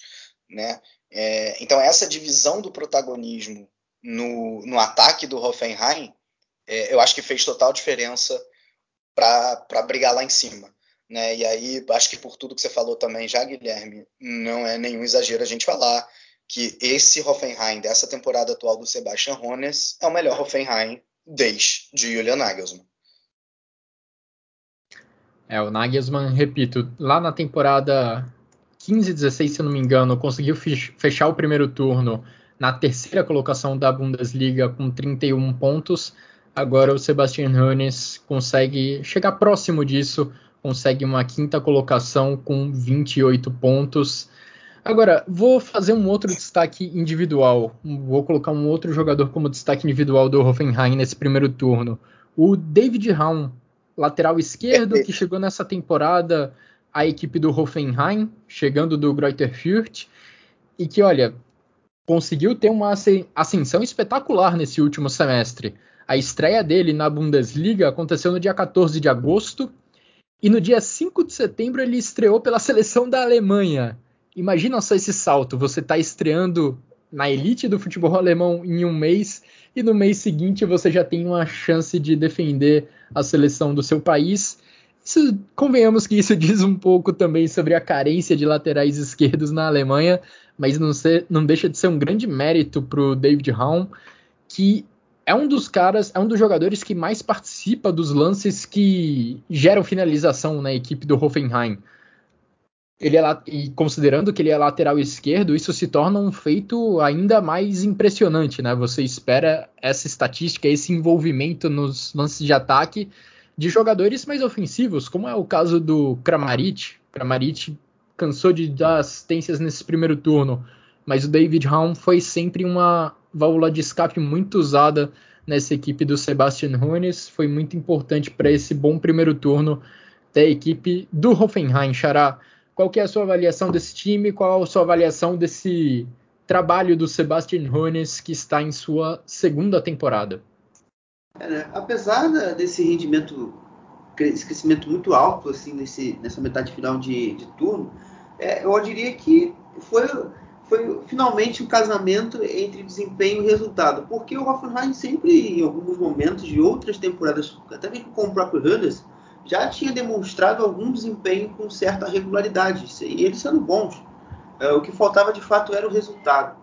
E como o Vitor disse na fala dele, né, houve um casamento melhor dessas peças. Né? O Ruté, como ele disse, o Bebu, uh, o próprio Kramaric, como ele cita, né? o Kramaric que em alguns momentos, uh, até jogando, trocando, saindo bastante da área, uh, aparecendo para receber, muito, ficou muito notabilizado do seu de ser o Kramaric rompedor de linha, né? aquele cara que está é, tentando correr antes é, de, no tempo certo entre os zagueiros e os laterais para tentar quebrar a, a, linha do adversário e fazer o gol. Nessa vez é um cara que joga às vezes até um pouco mais de costas para ajudar um Baumgartner, para ajudar o, o Raum um avanço. Ele também não deixa de fazer, de cumprir esse papel de romper a linha, mas é um cara um pouco diferente, talvez, de outras temporadas que a gente conheça. E eu também gostaria de destacar também uh, o Apoguma, né, que é um jogador que é um zagueiro de, de formação, mas passou a ser uma, um ala de, pela direita e fez até uma temporada bem interessante. Uh, apesar de ser um, jogador alto e pesado para ala, até apresentou algum bom nível, com cruzamentos bons, uh, até alguns gols. Então é um jogador assim que desponta também como um jogador diferente dentro, dentro desse plantel. Eu apenas acredito que o, o Hoffenheim precisa talvez encontrar uma espinha dorsal que pode ser um pouco contraditória na minha fala, mas você ainda vê algumas indefinições nesse time. O Baumgartner nessa temporada de fato não está fazendo assim chover como talvez fez na temporada passada. Uh, o, o meio-campo, você vê uma alternância muito grande entre Rudy, Geiger uh, e o Ângelo Stiller. Quem vai ser o titular? Stiller ou, ou, ou Geiger? Ou vai jogar o Rudy e vai tirar o Baumgartner? Então tem essas pequenas peças ainda que necessitam de ajuste. Uh, e na defesa talvez uh, o, o Hoffenheim esteja bem completo. Né? Eu gosto bem dessa trinca de zagueiros composta pelo Fort, o Porsche e também o Grilich uma qualidade absurda para sair jogando. Então, tem uma base muito bem estabelecida defensivamente, mas em outros setores o Hoffenheim precisa de um pouco mais de estabilidade. É, o Grilich, de fato, também me chamou muita atenção pela qualidade no passe, né? Ele toca muito na bola enquanto o Hoffenheim está ali no campo de defesa ou enquanto está começando a construir suas jogadas e ele rege muitos ataques do Hoffenheim com seus passes longos, né, direcionando para onde o time vai, por onde o time vai atacar através dos seus passes longos. É, Agora, e antes de fechar, antes de fechar, eu só gostaria de dizer que o meu destaque do Hoffenheim é o David Raum. David Raum também, boa. Então, dois votos para o Raum, um voto para o Kramaric. Só uma correção em relação ao que eu falei um pouquinho antes. A primeira temporada do Nagelsmann no comando do Hoffenheim foi a 15-16, mas a primeira temporada completa foi a 16-17. E foi na temporada 16-17 que ele conseguiu fazer o Hoffenheim fechar o primeiro turno na terceira colocação com 31 pontos. Sebastian Hoeneß ficou a três pontos e a duas posições dessa marca do treinador prodígio que atualmente está lá no Bayern de Munique. Vamos agora falar de Eintracht Frankfurt, Eintracht Frankfurt, o sexto colocado na tabela da Bundesliga, outro time que tem um treinador novo no comando, né? Estamos falando do Oliver Glasner, que até a temporada passada treinava a equipe do Wolfsburg. O Eintracht Frankfurt, no começo da temporada, parecia que não ia decolar esse ano, parecia que não ia dar certo com o novo treinador. E não só por motivos dentro de campo, mas se a gente lembrar da janela de transferências lá do meio do ano, o Felipe Kostic ficou muito, muito perto de sair. Ele iria para Lazio, ia jogar no futebol italiano, mas num erro primário que aconteceu ali, em troca de e-mails e troca de documentos entre os clubes, o Kostic acabou ficando em Frankfurt, ele acabou ficando bem frustrado, inclusive, com essa situação mas ainda assim esse jogador sérvio consegue se manter, pelo menos na minha opinião, como principal nome da equipe do Eintracht Frankfurt. Impressionante como as coisas nessa equipe ainda passam muito pelo lado esquerdo, ainda passam muito pelos pés do sérvio. Ele é capaz de criar diversas jogadas de perigo ao longo do jogo e mesmo quando o time do Eintracht Frankfurt está mal, é o Kostic que a equipe recorre é por ele que passam boa parte das jogadas de ataque da equipe do Eintracht Frankfurt. Sexto colocado na Bundesliga, está nas oitavas de final da UEFA Europa League, foi campeão do seu grupo, né, Europa League. E o grande ponto negativo da temporada até agora talvez tenha sido a eliminação extremamente precoce na DFB Pokal, logo na primeira rodada contra o Mannheim. Xará, o que, que você me destaca dessa equipe do Eintracht Frankfurt? Bom, né, é, o Eintracht Frankfurt, assim como o Bayern e Dortmund, ele foi organizando a rota dele de forma correta no final, da, no final do turno, né? É, a gente, eu diria que o Eintracht Frankfurt ele tem um antes e depois do jogo contra o Furt, é, que ganha até nos acréscimos porque o, o, início de temporada, principalmente ali no, nos primeiros dois jogos, não havia sido desempenhos do Frankfurt ruins, só que ele com, aquele, com um time um pouco bagunçado e ainda sem identidade, o Glasner ainda com muitas dificuldades de encontrar a melhor equipe. A equipe sofreu muito, tanto em empates e tanto em derrotas e resultados e desempenhos muito irregulares. Uh, no início da temporada, eu diria que o time sentiu uma falta de um ala direito confiável e de um ala esquerdo confiável. Né? O jogo passava muito pelos lados. O Kostic é, tinha é, o peso de carregar o meio que o, sozinho esse time. E conforme a temporada foi avançando, ele conseguiu ter outros jogadores para poder comunicar, para poder jogar junto. E isso foi encorpando essa equipe. Né? Eu, eu sempre destaco aqui o Desbirzov, é, Jakic, uh, Borré, Lindstrom, o próprio, e até uma mesmo uma melhora do, da, do Dani da Costa, uh, o Tuta, o Azeb, Hint, enfim, toda essa base que a gente conhece hoje do Eintracht Frankfurt, ela, ela foi entendendo melhor o modelo de jogo do, do, do Glasner e melhorou. O time cresceu, o time ganhou força pelo jogo, do jogo pelo lado, ganhou força é, no, jogo, no jogo mais de construção, ainda que precise melhorar, é uma construção um pouco mais paciente. E, obviamente, né, mantém a, bola parada como um, um, elemento forte do seu jogo. Uh, enfim, e está estável defensivamente, né? Uma coisa que a gente viu bastante no período de Ad Ruther, uh, apesar de talvez não ser um, um, grande formador de defesas, mas foi, foi um, um time que tomou poucos gols, uh, nos, principalmente na temporada passada, eu diria. Então foi uma, foi uma equipe que conseguiu agora ter o equilíbrio necessário para fazer uma temporada boa. Eu acho que também, só para completar mesmo, uh, talvez o, o, time, o, time, deveria ter alguma reformulação em algumas peças. Né? O Marcos Crusher deve estar tá fechando a, a contratação do Farid Alidu, que é uma, um dos destaques do Hamburgo nessa, nessa segunda divisão. Deve estar tá chegando aí para a ponta, que é uma posição, entre aspas, carente do clube, né? apesar de ter muitos nomes, mas talvez uh, poucos jogadores estáveis. Eu ainda acho que a equipe deveria ir atrás de alas e vai atrás de um atacante. Né? O atacante até se fala no Colomboani, que deveria ter vindo no verão, talvez venha agora no inverno jogador do Nantes, da França. Então pode ser que esteja desembarcando. Mas ao mesmo tempo, o Frankfurt também está dispensando galera. Né? Uh, definitivamente o Rustich uh, e o Armin Barkok estão sendo disputados pelo Bochum e pelo Rutherford é, para poderem se encaixar na liga e poderem ter minutos de jogo. Então é, podem ser jogadores que estejam de saída do time para também tirar um pouco de gasto, né? A questão da, da pandemia com jogos fantasmas, né? Como os alemães chamam, afeta economicamente os clubes. Xará, eu tive que pegar o carregador do notebook, talvez eu tenha perdido. Você mencionou o seu destaque individual do Frankfurt? Pô, não, eu sempre estou esquecendo. é o Kostic. Kostic também. Pô, sem problema. Olha, o Frankfurt, ele parecia que ia manter a pegada da temporada passada, porque na última Bundesliga, o Eintracht Frankfurt foi o segundo time com mais empates no campeonato inteiro. E estava mantendo o tom no começo da, dessa temporada, porque foram cinco empates nas seis primeiras rodadas. E nesse período ainda de começo de trabalho do Oliver Glasner, o Glasner tentou colocar em campo o esquema tático que ele vinha colocando lá na equipe do Wolfsburg, né? um esquema com linha de quatro defensores, um 4-4-2 basicamente. Só que aí depois dessa sequência de empates, o Glasner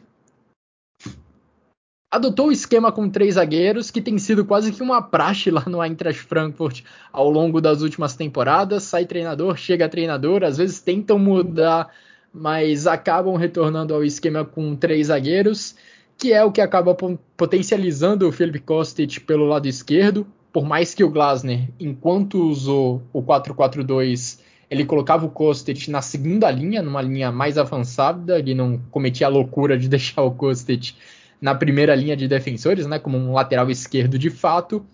Mesmo assim, o time só engrenou com essa mudança de formação tática e foi a partir daí que o Eintracht Frankfurt conseguiu subir na tabela e ocupar, Vitor, essa sexta colocação ao final do primeiro turno. Quero te ouvir sobre essa equipe das Águias.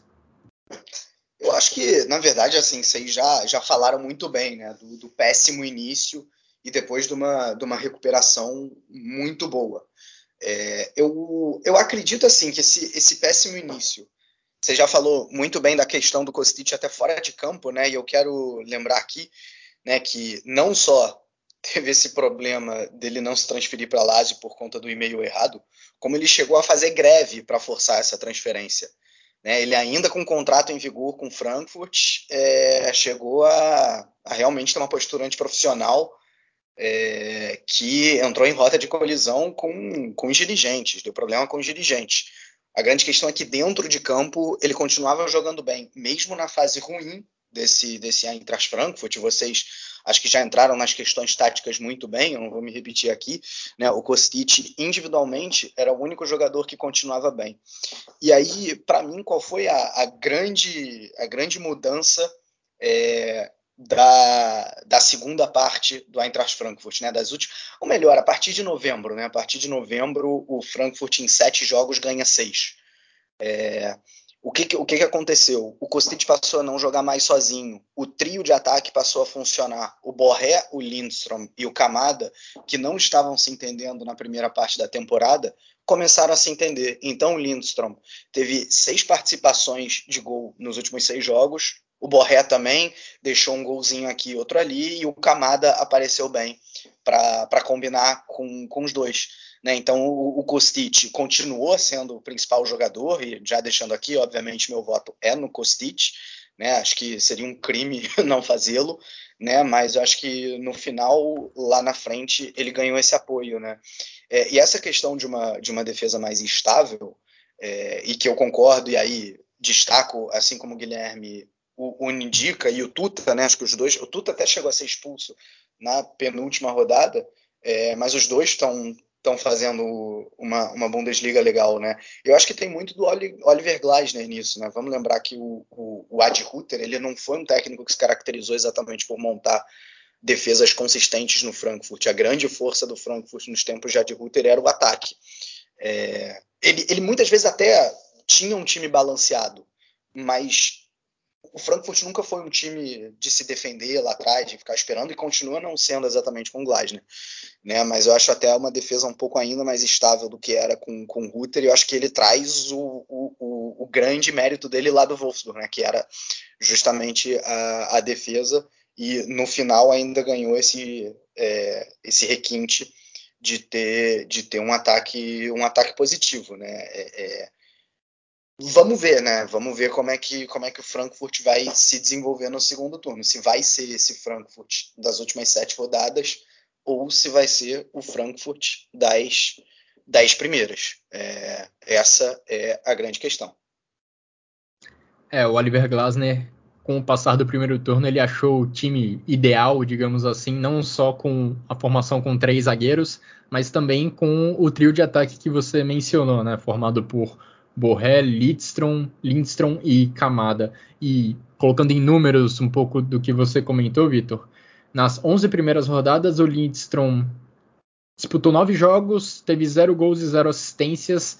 Da 12 até a 17 rodadas, ele disputou 6 jogos, marcou 4 gols e deu 2 assistências. O Borré, da primeira até a décima rodada, só teve um gol e uma assistência da 11 até a 17 foram três gols e três assistências. Um exemplo de como esse ataque acabou evoluindo na reta final de 2021. E vale destacar sobre o Frankfurt também, se a gente pegar a tabela da Bundesliga no ano de 2021, pegando o primeiro semestre de 2021, a segunda metade né, da temporada passada e a primeira metade da temporada atual, o Eintracht Frankfurt é o terceiro colocado da Bundesliga e com 11 pontos de vantagem para o quarto colocado.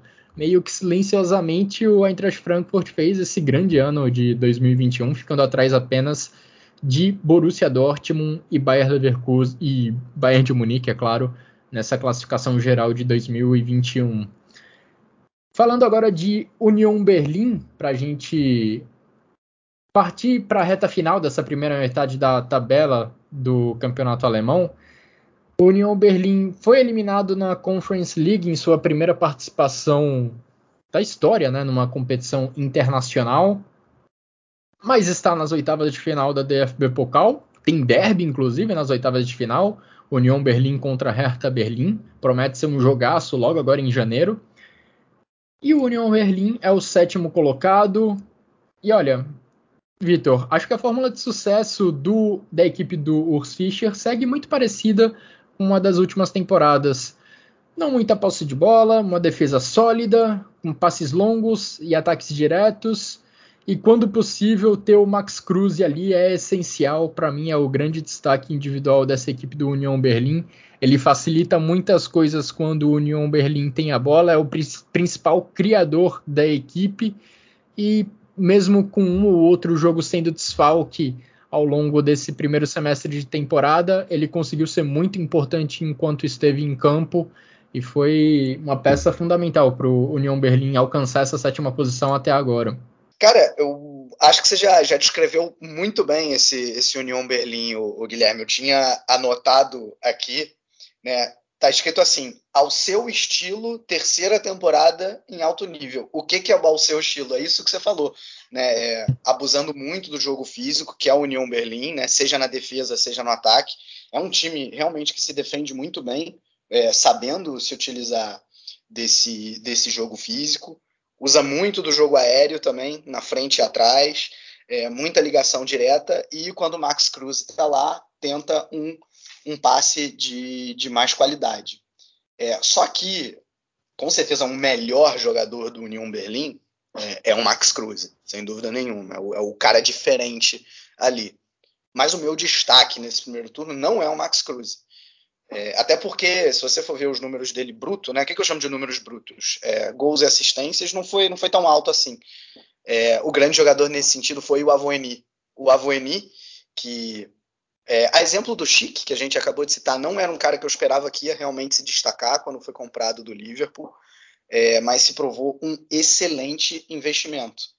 Né? Ele, ele na Bundesliga, ele só não tem mais gols do que o, o, trio, o trio forte, né? O Lewandowski, o, o Patrick Schick e o Haaland, aí ah, o Modeste também. Ou seja, ele está em quinto na lista dos artilheiros. É algo impressionante. São nove gols e ainda uma assistênciazinha.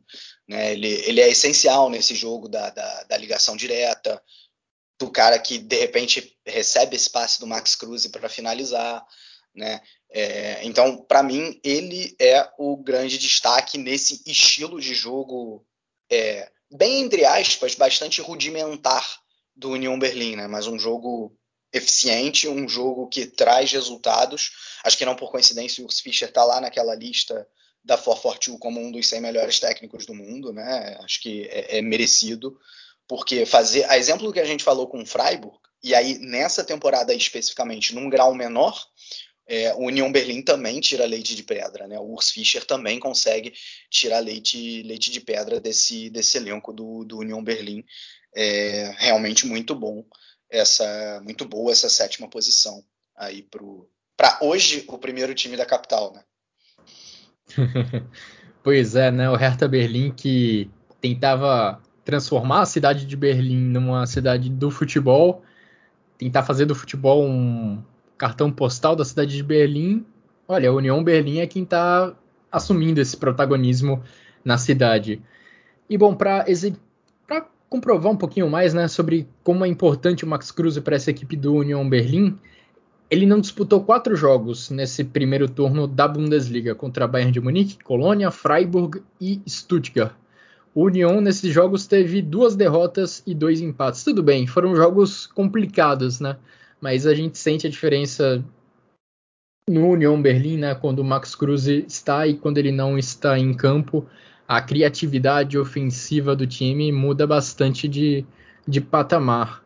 E o Aoni, que vai ser desfalque para o União Berlim também ao longo desse mês de janeiro por conta da Copa Africana de Nações, mais um time que vai ter dor de cabeça por conta dessa competição continental que a edição anterior até tinha acontecido entre uma temporada e outra, né, facilitando muito a vida dos clubes. Os clubes devem ter agradecido bastante essa mudança de calendário, mas de repente voltou para o mês de janeiro e vai voltar a desfalcar muitos clubes, não só na Bundesliga, mas nas principais ligas nacionais da Europa. Xará, qual que é a sua avaliação do União Berlim? Qual que é o seu jogador de destaque da equipe e o que, que você vê de positivo nesse time do Urs Fischer? E de negativo também, né, se você tiver. Assim, é, o meu destaque é, vai ser o Avoni, é, um jogador que eu sempre tive algumas restrições, eu sempre pontuo muito isso aqui por achar um jogador é, que, obviamente, tem um vigor físico muito avantajado, mas que nem sempre era o cara mais técnico, era o cara, talvez às vezes, mais racional na, no lance decisivo. Nessa temporada, não. Nessa temporada, ele tá mais assertivo com menos oportunidades de gols. É um cara que, por exemplo, numa segunda rodada, quando o, o, o Berlim joga contra o Hoffenheim, o time começa bem, aí toma um empate, toma virada, e ele vai lá no jogo onde estava tudo, tudo, dando errado, vai lá e empata o jogo. E, e leva um pontinho para Berlim. Então, é, esse, esse Avoni nós ainda, nós ainda não tínhamos visto nos últimos anos de Bundesliga, né? já porque ele também teve uma passagem pela, pelo Mainz. Então, é, foi bom ver também é, o evoluir, a evolução desse garoto, é, que vai até disputar agora a Copa Africana de Nações, como você bem destacou. Mas eu acho que o meu grande ponto positivo é, fica novamente para o que o Oliver Hunnert tem feito nesse clube, né? Que para mim deveria ser o, o, diretor de futebol do Botafogo assim que o John Textor assinar o um contrato formal. Mas enfim, isso é, é Você um... já virou torcedor do Crystal Palace também, Xará? Nada, nada. Isso aí foi um bom meme que eu criei durante essas minhas férias. É um excelente meme. Mas enfim, é, é, o Ronald conseguiu. Voltando para União Berlim. Isso. É, o Ronald conseguiu lá atrás montar uma base boa para que esse time tivesse algumas peças que em tese não são tão equilibradas, tão, tão boas, né? Eu diria Levi Stunali, Rani Kedira, e conseguir extrair, o, o, dar o Fischer conseguir extrair o melhor desses jogadores. Vogue Sama também encaixa nesse perfil. E confesso, agora a gente vai ver uh, provavelmente o Avoni fora. Mas só que aí você tem com três opções para jogar nessa posição. Você pode avançar o Geraldo Beck, que também está fazendo uma temporada, fez uma metade final de temporada muito boa. É um jogador que começou a temporada descartado pelo Fischer e agora já tem um destaque bom, cresceu bastante. Você tem o Kevin Berrands, que veio do Sandhausen, que revela bons atacantes sempre, né? a gente já disse do Lucas Huller aqui. Uh, e também o Volzama, que a gente também já citou, são bons jogadores ali, coringa, para você ter no plantel. Então, uh, eu sempre vou elogiar essa montagem de elenco. E, obviamente, talvez um, um, um, jogador aqui que a gente não tenha destacado tanto, que é o Haraguchi, jogador que já vinha talvez de temporadas da Bundesliga sem muito destaque, né? ele jogou no, Hertha, jogou no Hertha Berlim, jogou a temporada 17-18 no Hannover, ainda na Bundesliga, o Hannover caiu na temporada 18-19, fez uma segunda divisão na temporada passada impecável, se o Hannover conseguia ter alguma solidez, uh, graças, era graças ao Haraguchi, que foi o grande destaque, e foi e tá, voltou à Bundesliga mesmo com 30 anos, com um nível excelente jogando até em posição um pouco diferente, tendo uma responsabilidade maior de marcação, ser aquele cara mais combativo, de recuperação e de ativação do Marcos Cruz e do Avoni, e tem cumprido muito bem esse papel. É, é, e, e, tem entregado bem nessa temporada. Eu, particularmente, tenho gostado do, do japonês.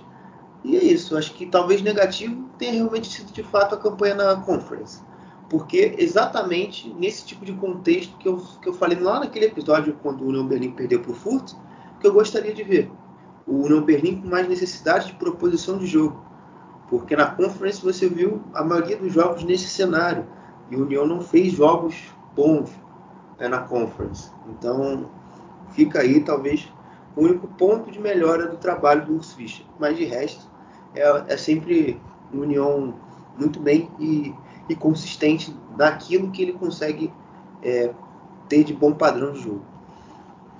É, o Aoni é o artilheiro do União Berlim na Bundesliga com nove gols marcados.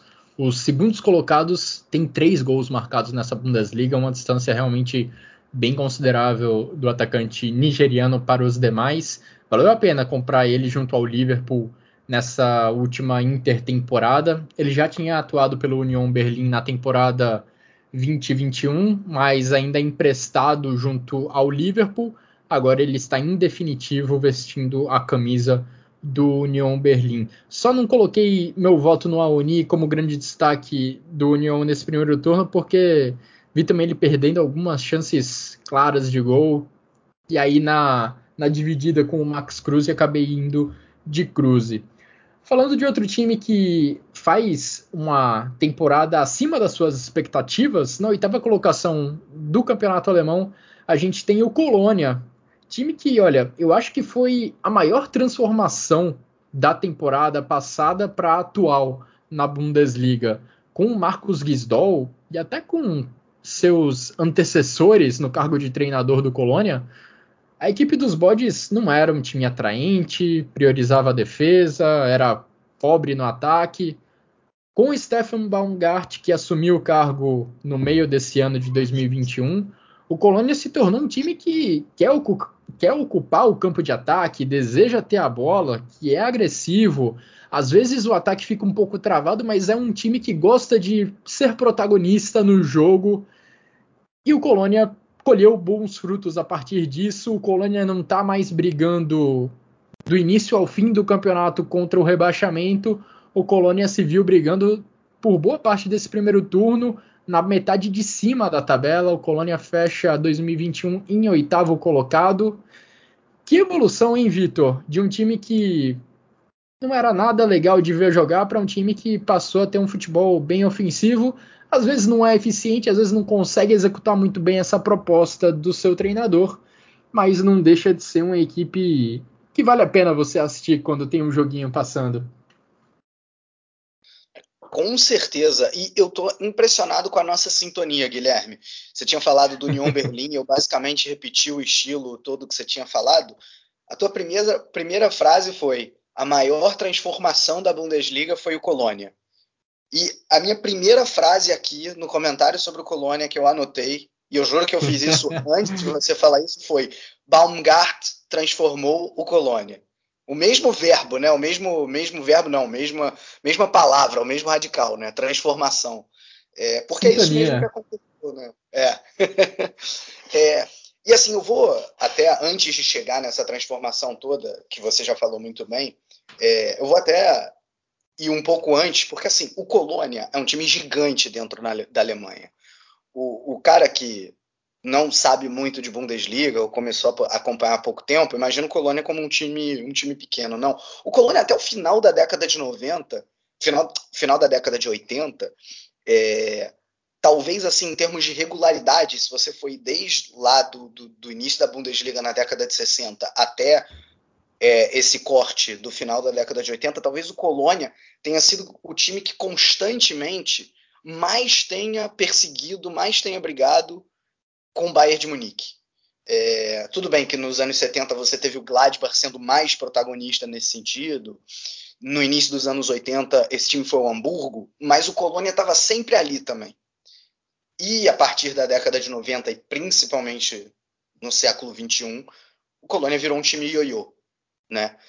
É... Só dando um toque nesse contexto histórico, a primeira temporada da Bundesliga foi na temporada 63-64 e o Colônia foi o campeão. Tem esse fato registrado na história como o primeiro campeão da Bundesliga. Exatamente. Né? Então, acho que mostra também a, grandeza do que, do que são esse time aí dos bodes e que tem uma, uma torcida apaixonada e dentro da cidade de Colônia enorme. Assim, é realmente um time de massa é, grande, né? Grande. É, e, e assim, passou a ser esse time ioiô e o que a gente viu nos últimos anos foi um time brigando para não cair e basicamente esse time chato de ver que tenta se defender ali, tentar alguma coisa no contra-ataque. Acho que você já falou muito bem. O Baumgart falou: não, eu vou, eu vou usar, mesmo com esse time é, sem ter as melhores peças do mundo, eu, eu vou para cima. E é isso que fez, né? Tentou pressionar no campo de ataque, é, tentou valorizar a posse de bola. É verdade que na hora de atacar ainda não é um time que troca passes, envolve a defesa adversária, usa muitos lados do campo, basicamente, né? Com o Breno Schmidt pela direita e com o Jonas Hector pela esquerda, é, para tentar o cruzamento, no que você várias vezes chamou aqui no Chucrute Guilherme das duas torres, né? O Anderson e, e o Modeste. E aí, só um parênteses: o Hector jogando na lateral esquerda, porque assim a maioria das pessoas também que só acompanha a seleção da Alemanha fala o Hector é um lateral esquerdo, né?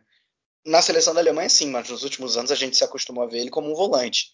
O Baumgart puxou ele realmente para a lateral esquerda e ele passou a ter talvez até mais protagonismo, é, chegando mais no, no, ataque, às vezes até como um meia pela esquerda, é, e foi muito bem. E claro, buscando Anderson e Modeste, e claro, o grande destaque individual é, obviamente, Antônio Modeste, com os seus 11 gols, né, o quarto aí na, na lista dos artilheiros. Gosto sempre de lembrar da temporada 16-17, em que o Colônia era justamente esse time que basicamente se defendia, mas que quando atacava jogava para um cara que era Modeste. Modeste, assim, fez 25 gols e levou o Colônia para a Europa League. É, e ele acabou indo para a China depois, se desentendeu com, com o então diretor, Rusmat, que é, e agora voltou para o Colônia e está repetindo o sucesso daquela temporada. Né? Então é muito legal realmente ver o Modeste jogando muito bem, o Baumgart sendo querido em Colônia, né? já ficou famoso pela boina que usa, é, virou virou é, é virou fantasia dos torcedores, né? É. é. exatamente, torcedores vão de boina para o estádio, né? Então, é realmente muito legal ver, ver o Colônia da, da maneira que, que está jogando. A gente espera que no segundo turno o Baumgart não deixe a peteca cair e o Colônia continue jogando não deixe a boina cair. Não deixa a boina cair. Obrigado. Nossa, você tá que tá hoje, hein? Que Baumgart não deixa a boina cair. E que o Colônia continue jogando dessa maneira, digamos, mais agradável é, e mais ousada, é, indo bem dentro da Bundesliga. Seu destaque individual se chama Anthony Modeste? Ah, não tem como ser diferente, né? Com certeza. É o meu destaque também. Impressionante como o Modeste tem sido decisivo para o Colônia nesse primeiro turno de Bundesliga. No jogo contra o Bayern Leverkusen, o Colônia chegou a estar perdendo por 2 a 0. O Modeste foi lá e marcou os dois gols que levaram ao empate do Colônia, num jogo que envolve muita rivalidade. Contra o Union Berlim, o Colônia também estava perdendo, perdendo por 2 a 1 e ali faltando poucos minutos para o final do jogo, de cabeça o Modeste marcou o gol do empate. Contra o Wolfsburg, na rodada seguinte, o Modeste marcou dois gols. O segundo deles, o gol da vitória do Colônia, o gol do 3 a 2 saiu ali aos 44 do segundo tempo. E na última rodada desse primeiro turno, um jogo depois é, dessa, dessa partida contra o Wolfsburg, aí contra o Stuttgart, 1 a 0 para o Colônia, gol no finalzinho do jogo, adivinha de quem? Anthony Modeste, de cabeça novamente. Dos 11 gols que o Modeste marcou nessa, nessa Bundesliga até agora, oito foram de cabeça, o que diz muito também sobre esse estilo do Colônia, que busca usar muito as laterais do campo para cruzar a bola e acionar Modeste ou Anderson. Modeste muito eficiente pelo alto, artilheiro do Colônia na temporada até aqui. Xará, o que, que você me destaca dessa equipe do Colônia? Você já sei que é fã do professor Stephen Baumgart, então sei que não vão faltar elogios ao trabalho dele nesse, nesse Colônia. ah, e também crítica também, porque também não é só para ficar amaciando o Baumgart também, não fez muita besteira também. É... Acho que, acho que falando um pouco mais do final do comentário de vocês dois, eu acho que é até legal a gente pontuar que o Modeste ele empatou com o Podolski, com o atacante do Colônia que mais gols tem. Ele está ali na posição 1, 2, 3, 4, 5, 6, ali na décima ou nona posição de maiores artilheiros da história do clube. Então, para mim, ele já era ídolo desde a primeira passagem. Agora, então, o cara tá grande. É o seu destaque individual? Sim. Do time? Sim. E, tá, e se ele fazer mais dois gols, ele passa o Karl Heinz Stiller é, com 57 gols e aí já vai atrás do Heinz Fleur com 77 gols e aí vai. Uma hora ele chega no Litbarski, que aí quem é tudo coluna sabe que o cara é foda.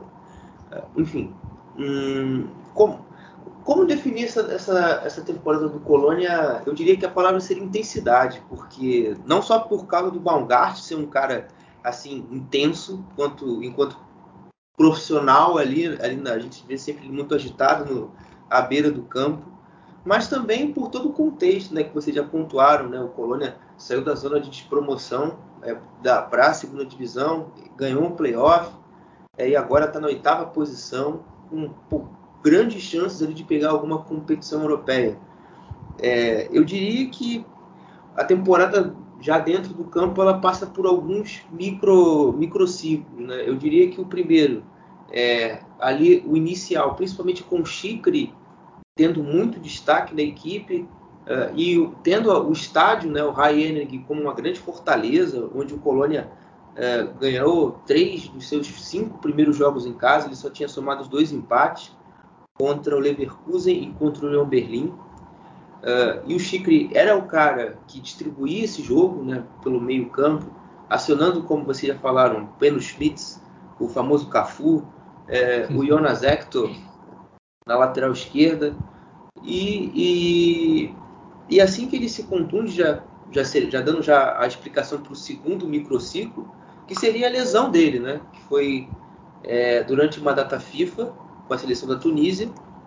Uh, e quando ele volta, ele, o, o fica meio perdido em que solução encontrar.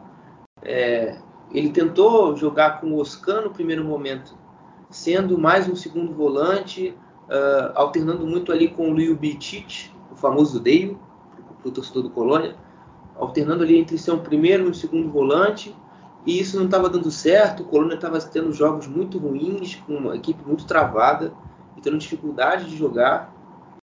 É, e, e, assim que. Assim depois do jogo contra o Mainz, foi um empate 1 a 1 e até o Oscan faz um gol. a partir daquele segundo tempo, o time consegue ter o rearranjo, consegue o, o Oscan consegue se adaptar melhor à posição de primeiro volante e dar de novo esse, esse crescimento de jogo para o Colônia nessa metade final. Que aí talvez vá a minha maior crítica é, do, desse trabalho. Porque é o momento onde o Colônia, que por muito tempo teve um desempenho bom e muitos empates e algumas frustrações até com, com, com vitórias escapando. É, e nesse metade final o time caiu um pouco de nível de jogo no geral, se você for observar mais friamente. Mas o Modeste, como vocês destacaram aí, foi decisivo, foi fazendo gols e foi valer ali é, talvez os resultados lá atrás que não tinham sido vistos, né? Alguns empates eu diria que são até dolorosos, né? Contra o Freiburg, que, o, que sai um gol contra, é, o jogo contra o Eintracht Frankfurt, que na última bola é, do primeiro tempo, o Duda chuta uma bola na trave, no lance do contra-ataque, sai o gol do empate do Frankfurt. Então, tem essa, tem essa, essa peculiaridade que o, que o Modeste conserta, entre aspas, aí, é, a, temporada, a temporada do Colônia. E é isso, sobre, sobre esse time aí que tem muita coisa, realmente. Tentei é. simplificar. Acho que o Colônia acaba travando ofensivamente em alguns momentos, né? Quando esse jogo pelos lados acaba não funcionando, com o Schmitz na direita, o Hector pela esquerda, o trio de meias que costuma atuar atrás dos centroavantes a...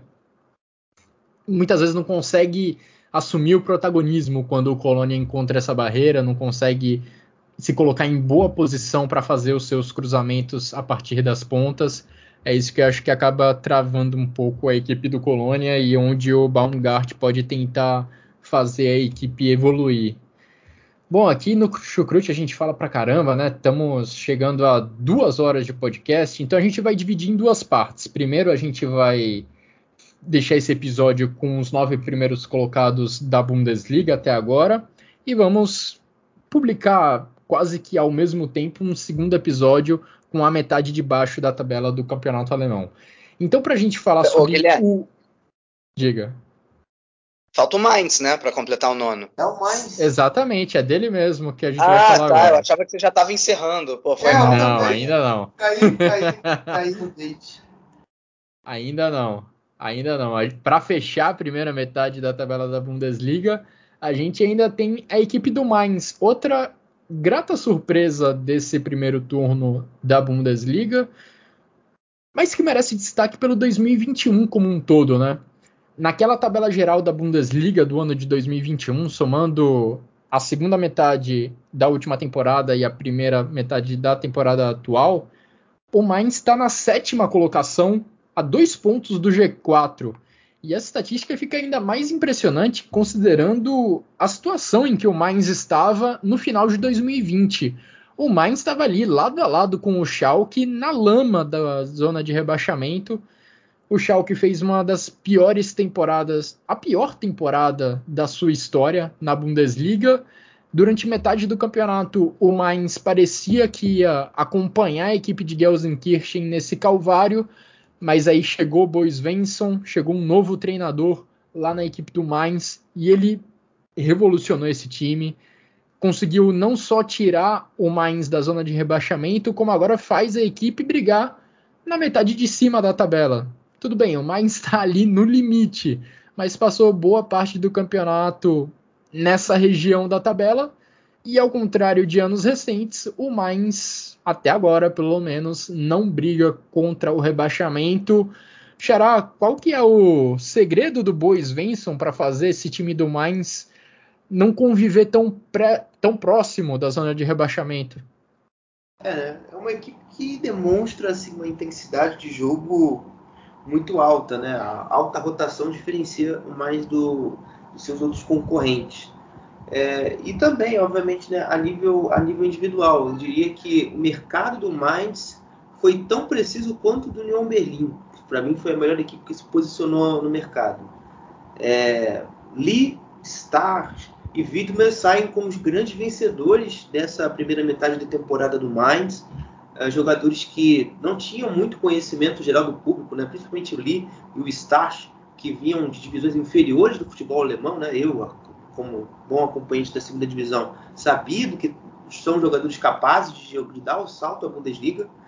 É, e eles, para mim, estão ali inseridos talvez numa lista de menção honrosa de melhores da temporada. Estão, eles dois ali poderiam arrumar alguma vaga. Porque o, o Stacha é o cérebro desse time, é o cara que direciona a bola para o ala para chegar para cruzar. O Lee é o cara do ataque à área, bem diferente até mesmo que ele jogava no Kiel, quando o Olivana é, era o treinador, ele era mais um ponto, ele era o cara do um contra um, era o cara do drible, era o cara para lançar a bola na cabeça do Ian Zerra e fazer o gol.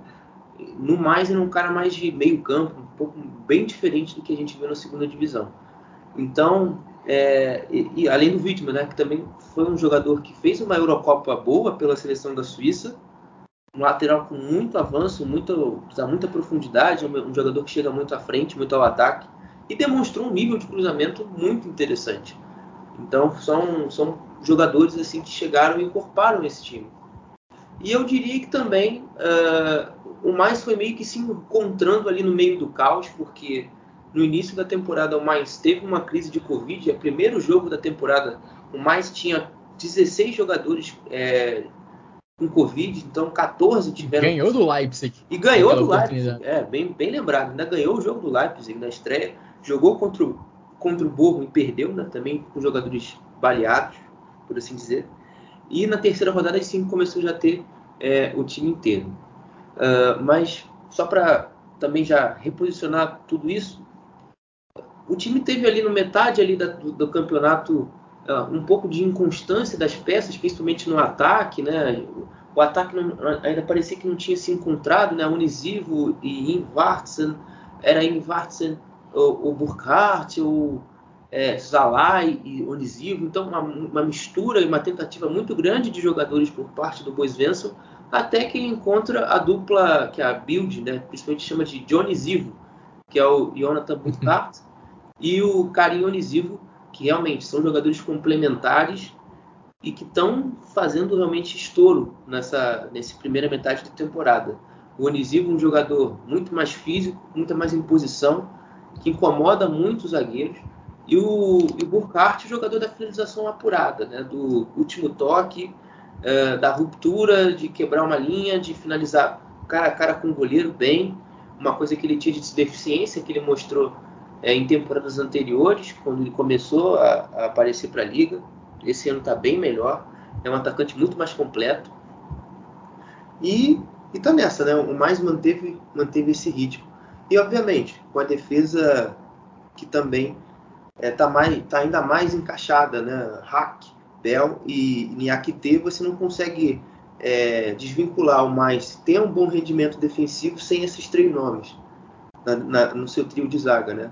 Enquanto, enquanto o, o Germain Saint-Just e o e o Niakite tiveram lesões, foi até também até coincide com essa crise do ataque, porque são jogadores que machucados, né, entre o David Nemeth, que é um jogador muito jovem é, da base do mais e não tinha, apesar de ter feito uma temporada passada boa pelo Sturm Graz, ainda não está integrado bem assim à equipe e não rendeu bem. Então é, é isso aí um pouquinho é, do mais do Bois Venson que vem fazendo uma temporada muito boa.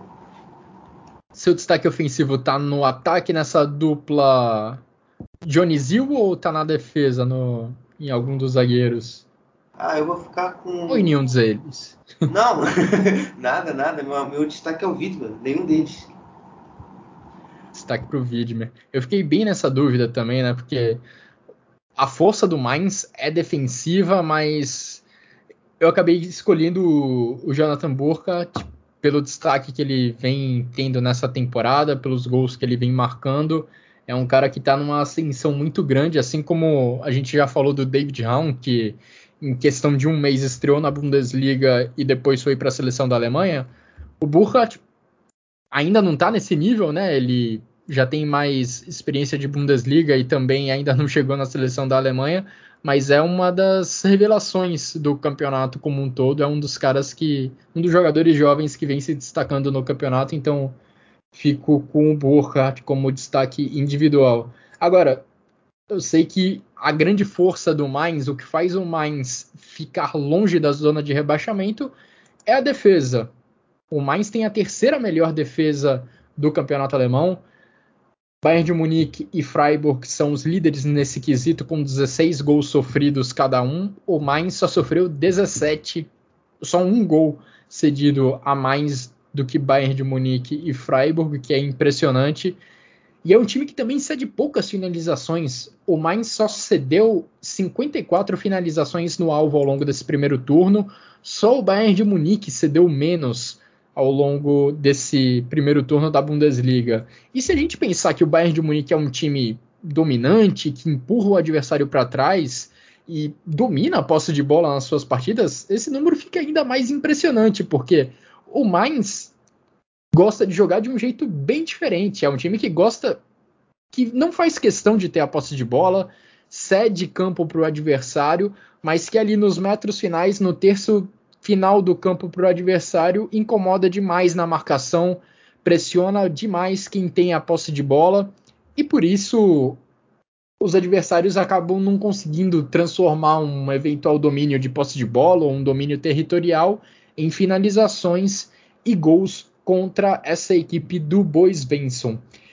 E na dupla de ataque, Onizil e Burkhardt, como o Xará muito bem descreveu, decidem muitos jogos o Onizil está no top 10 de assistências da, da Bundesliga até aqui e o Burkhardt no top 10 de gols.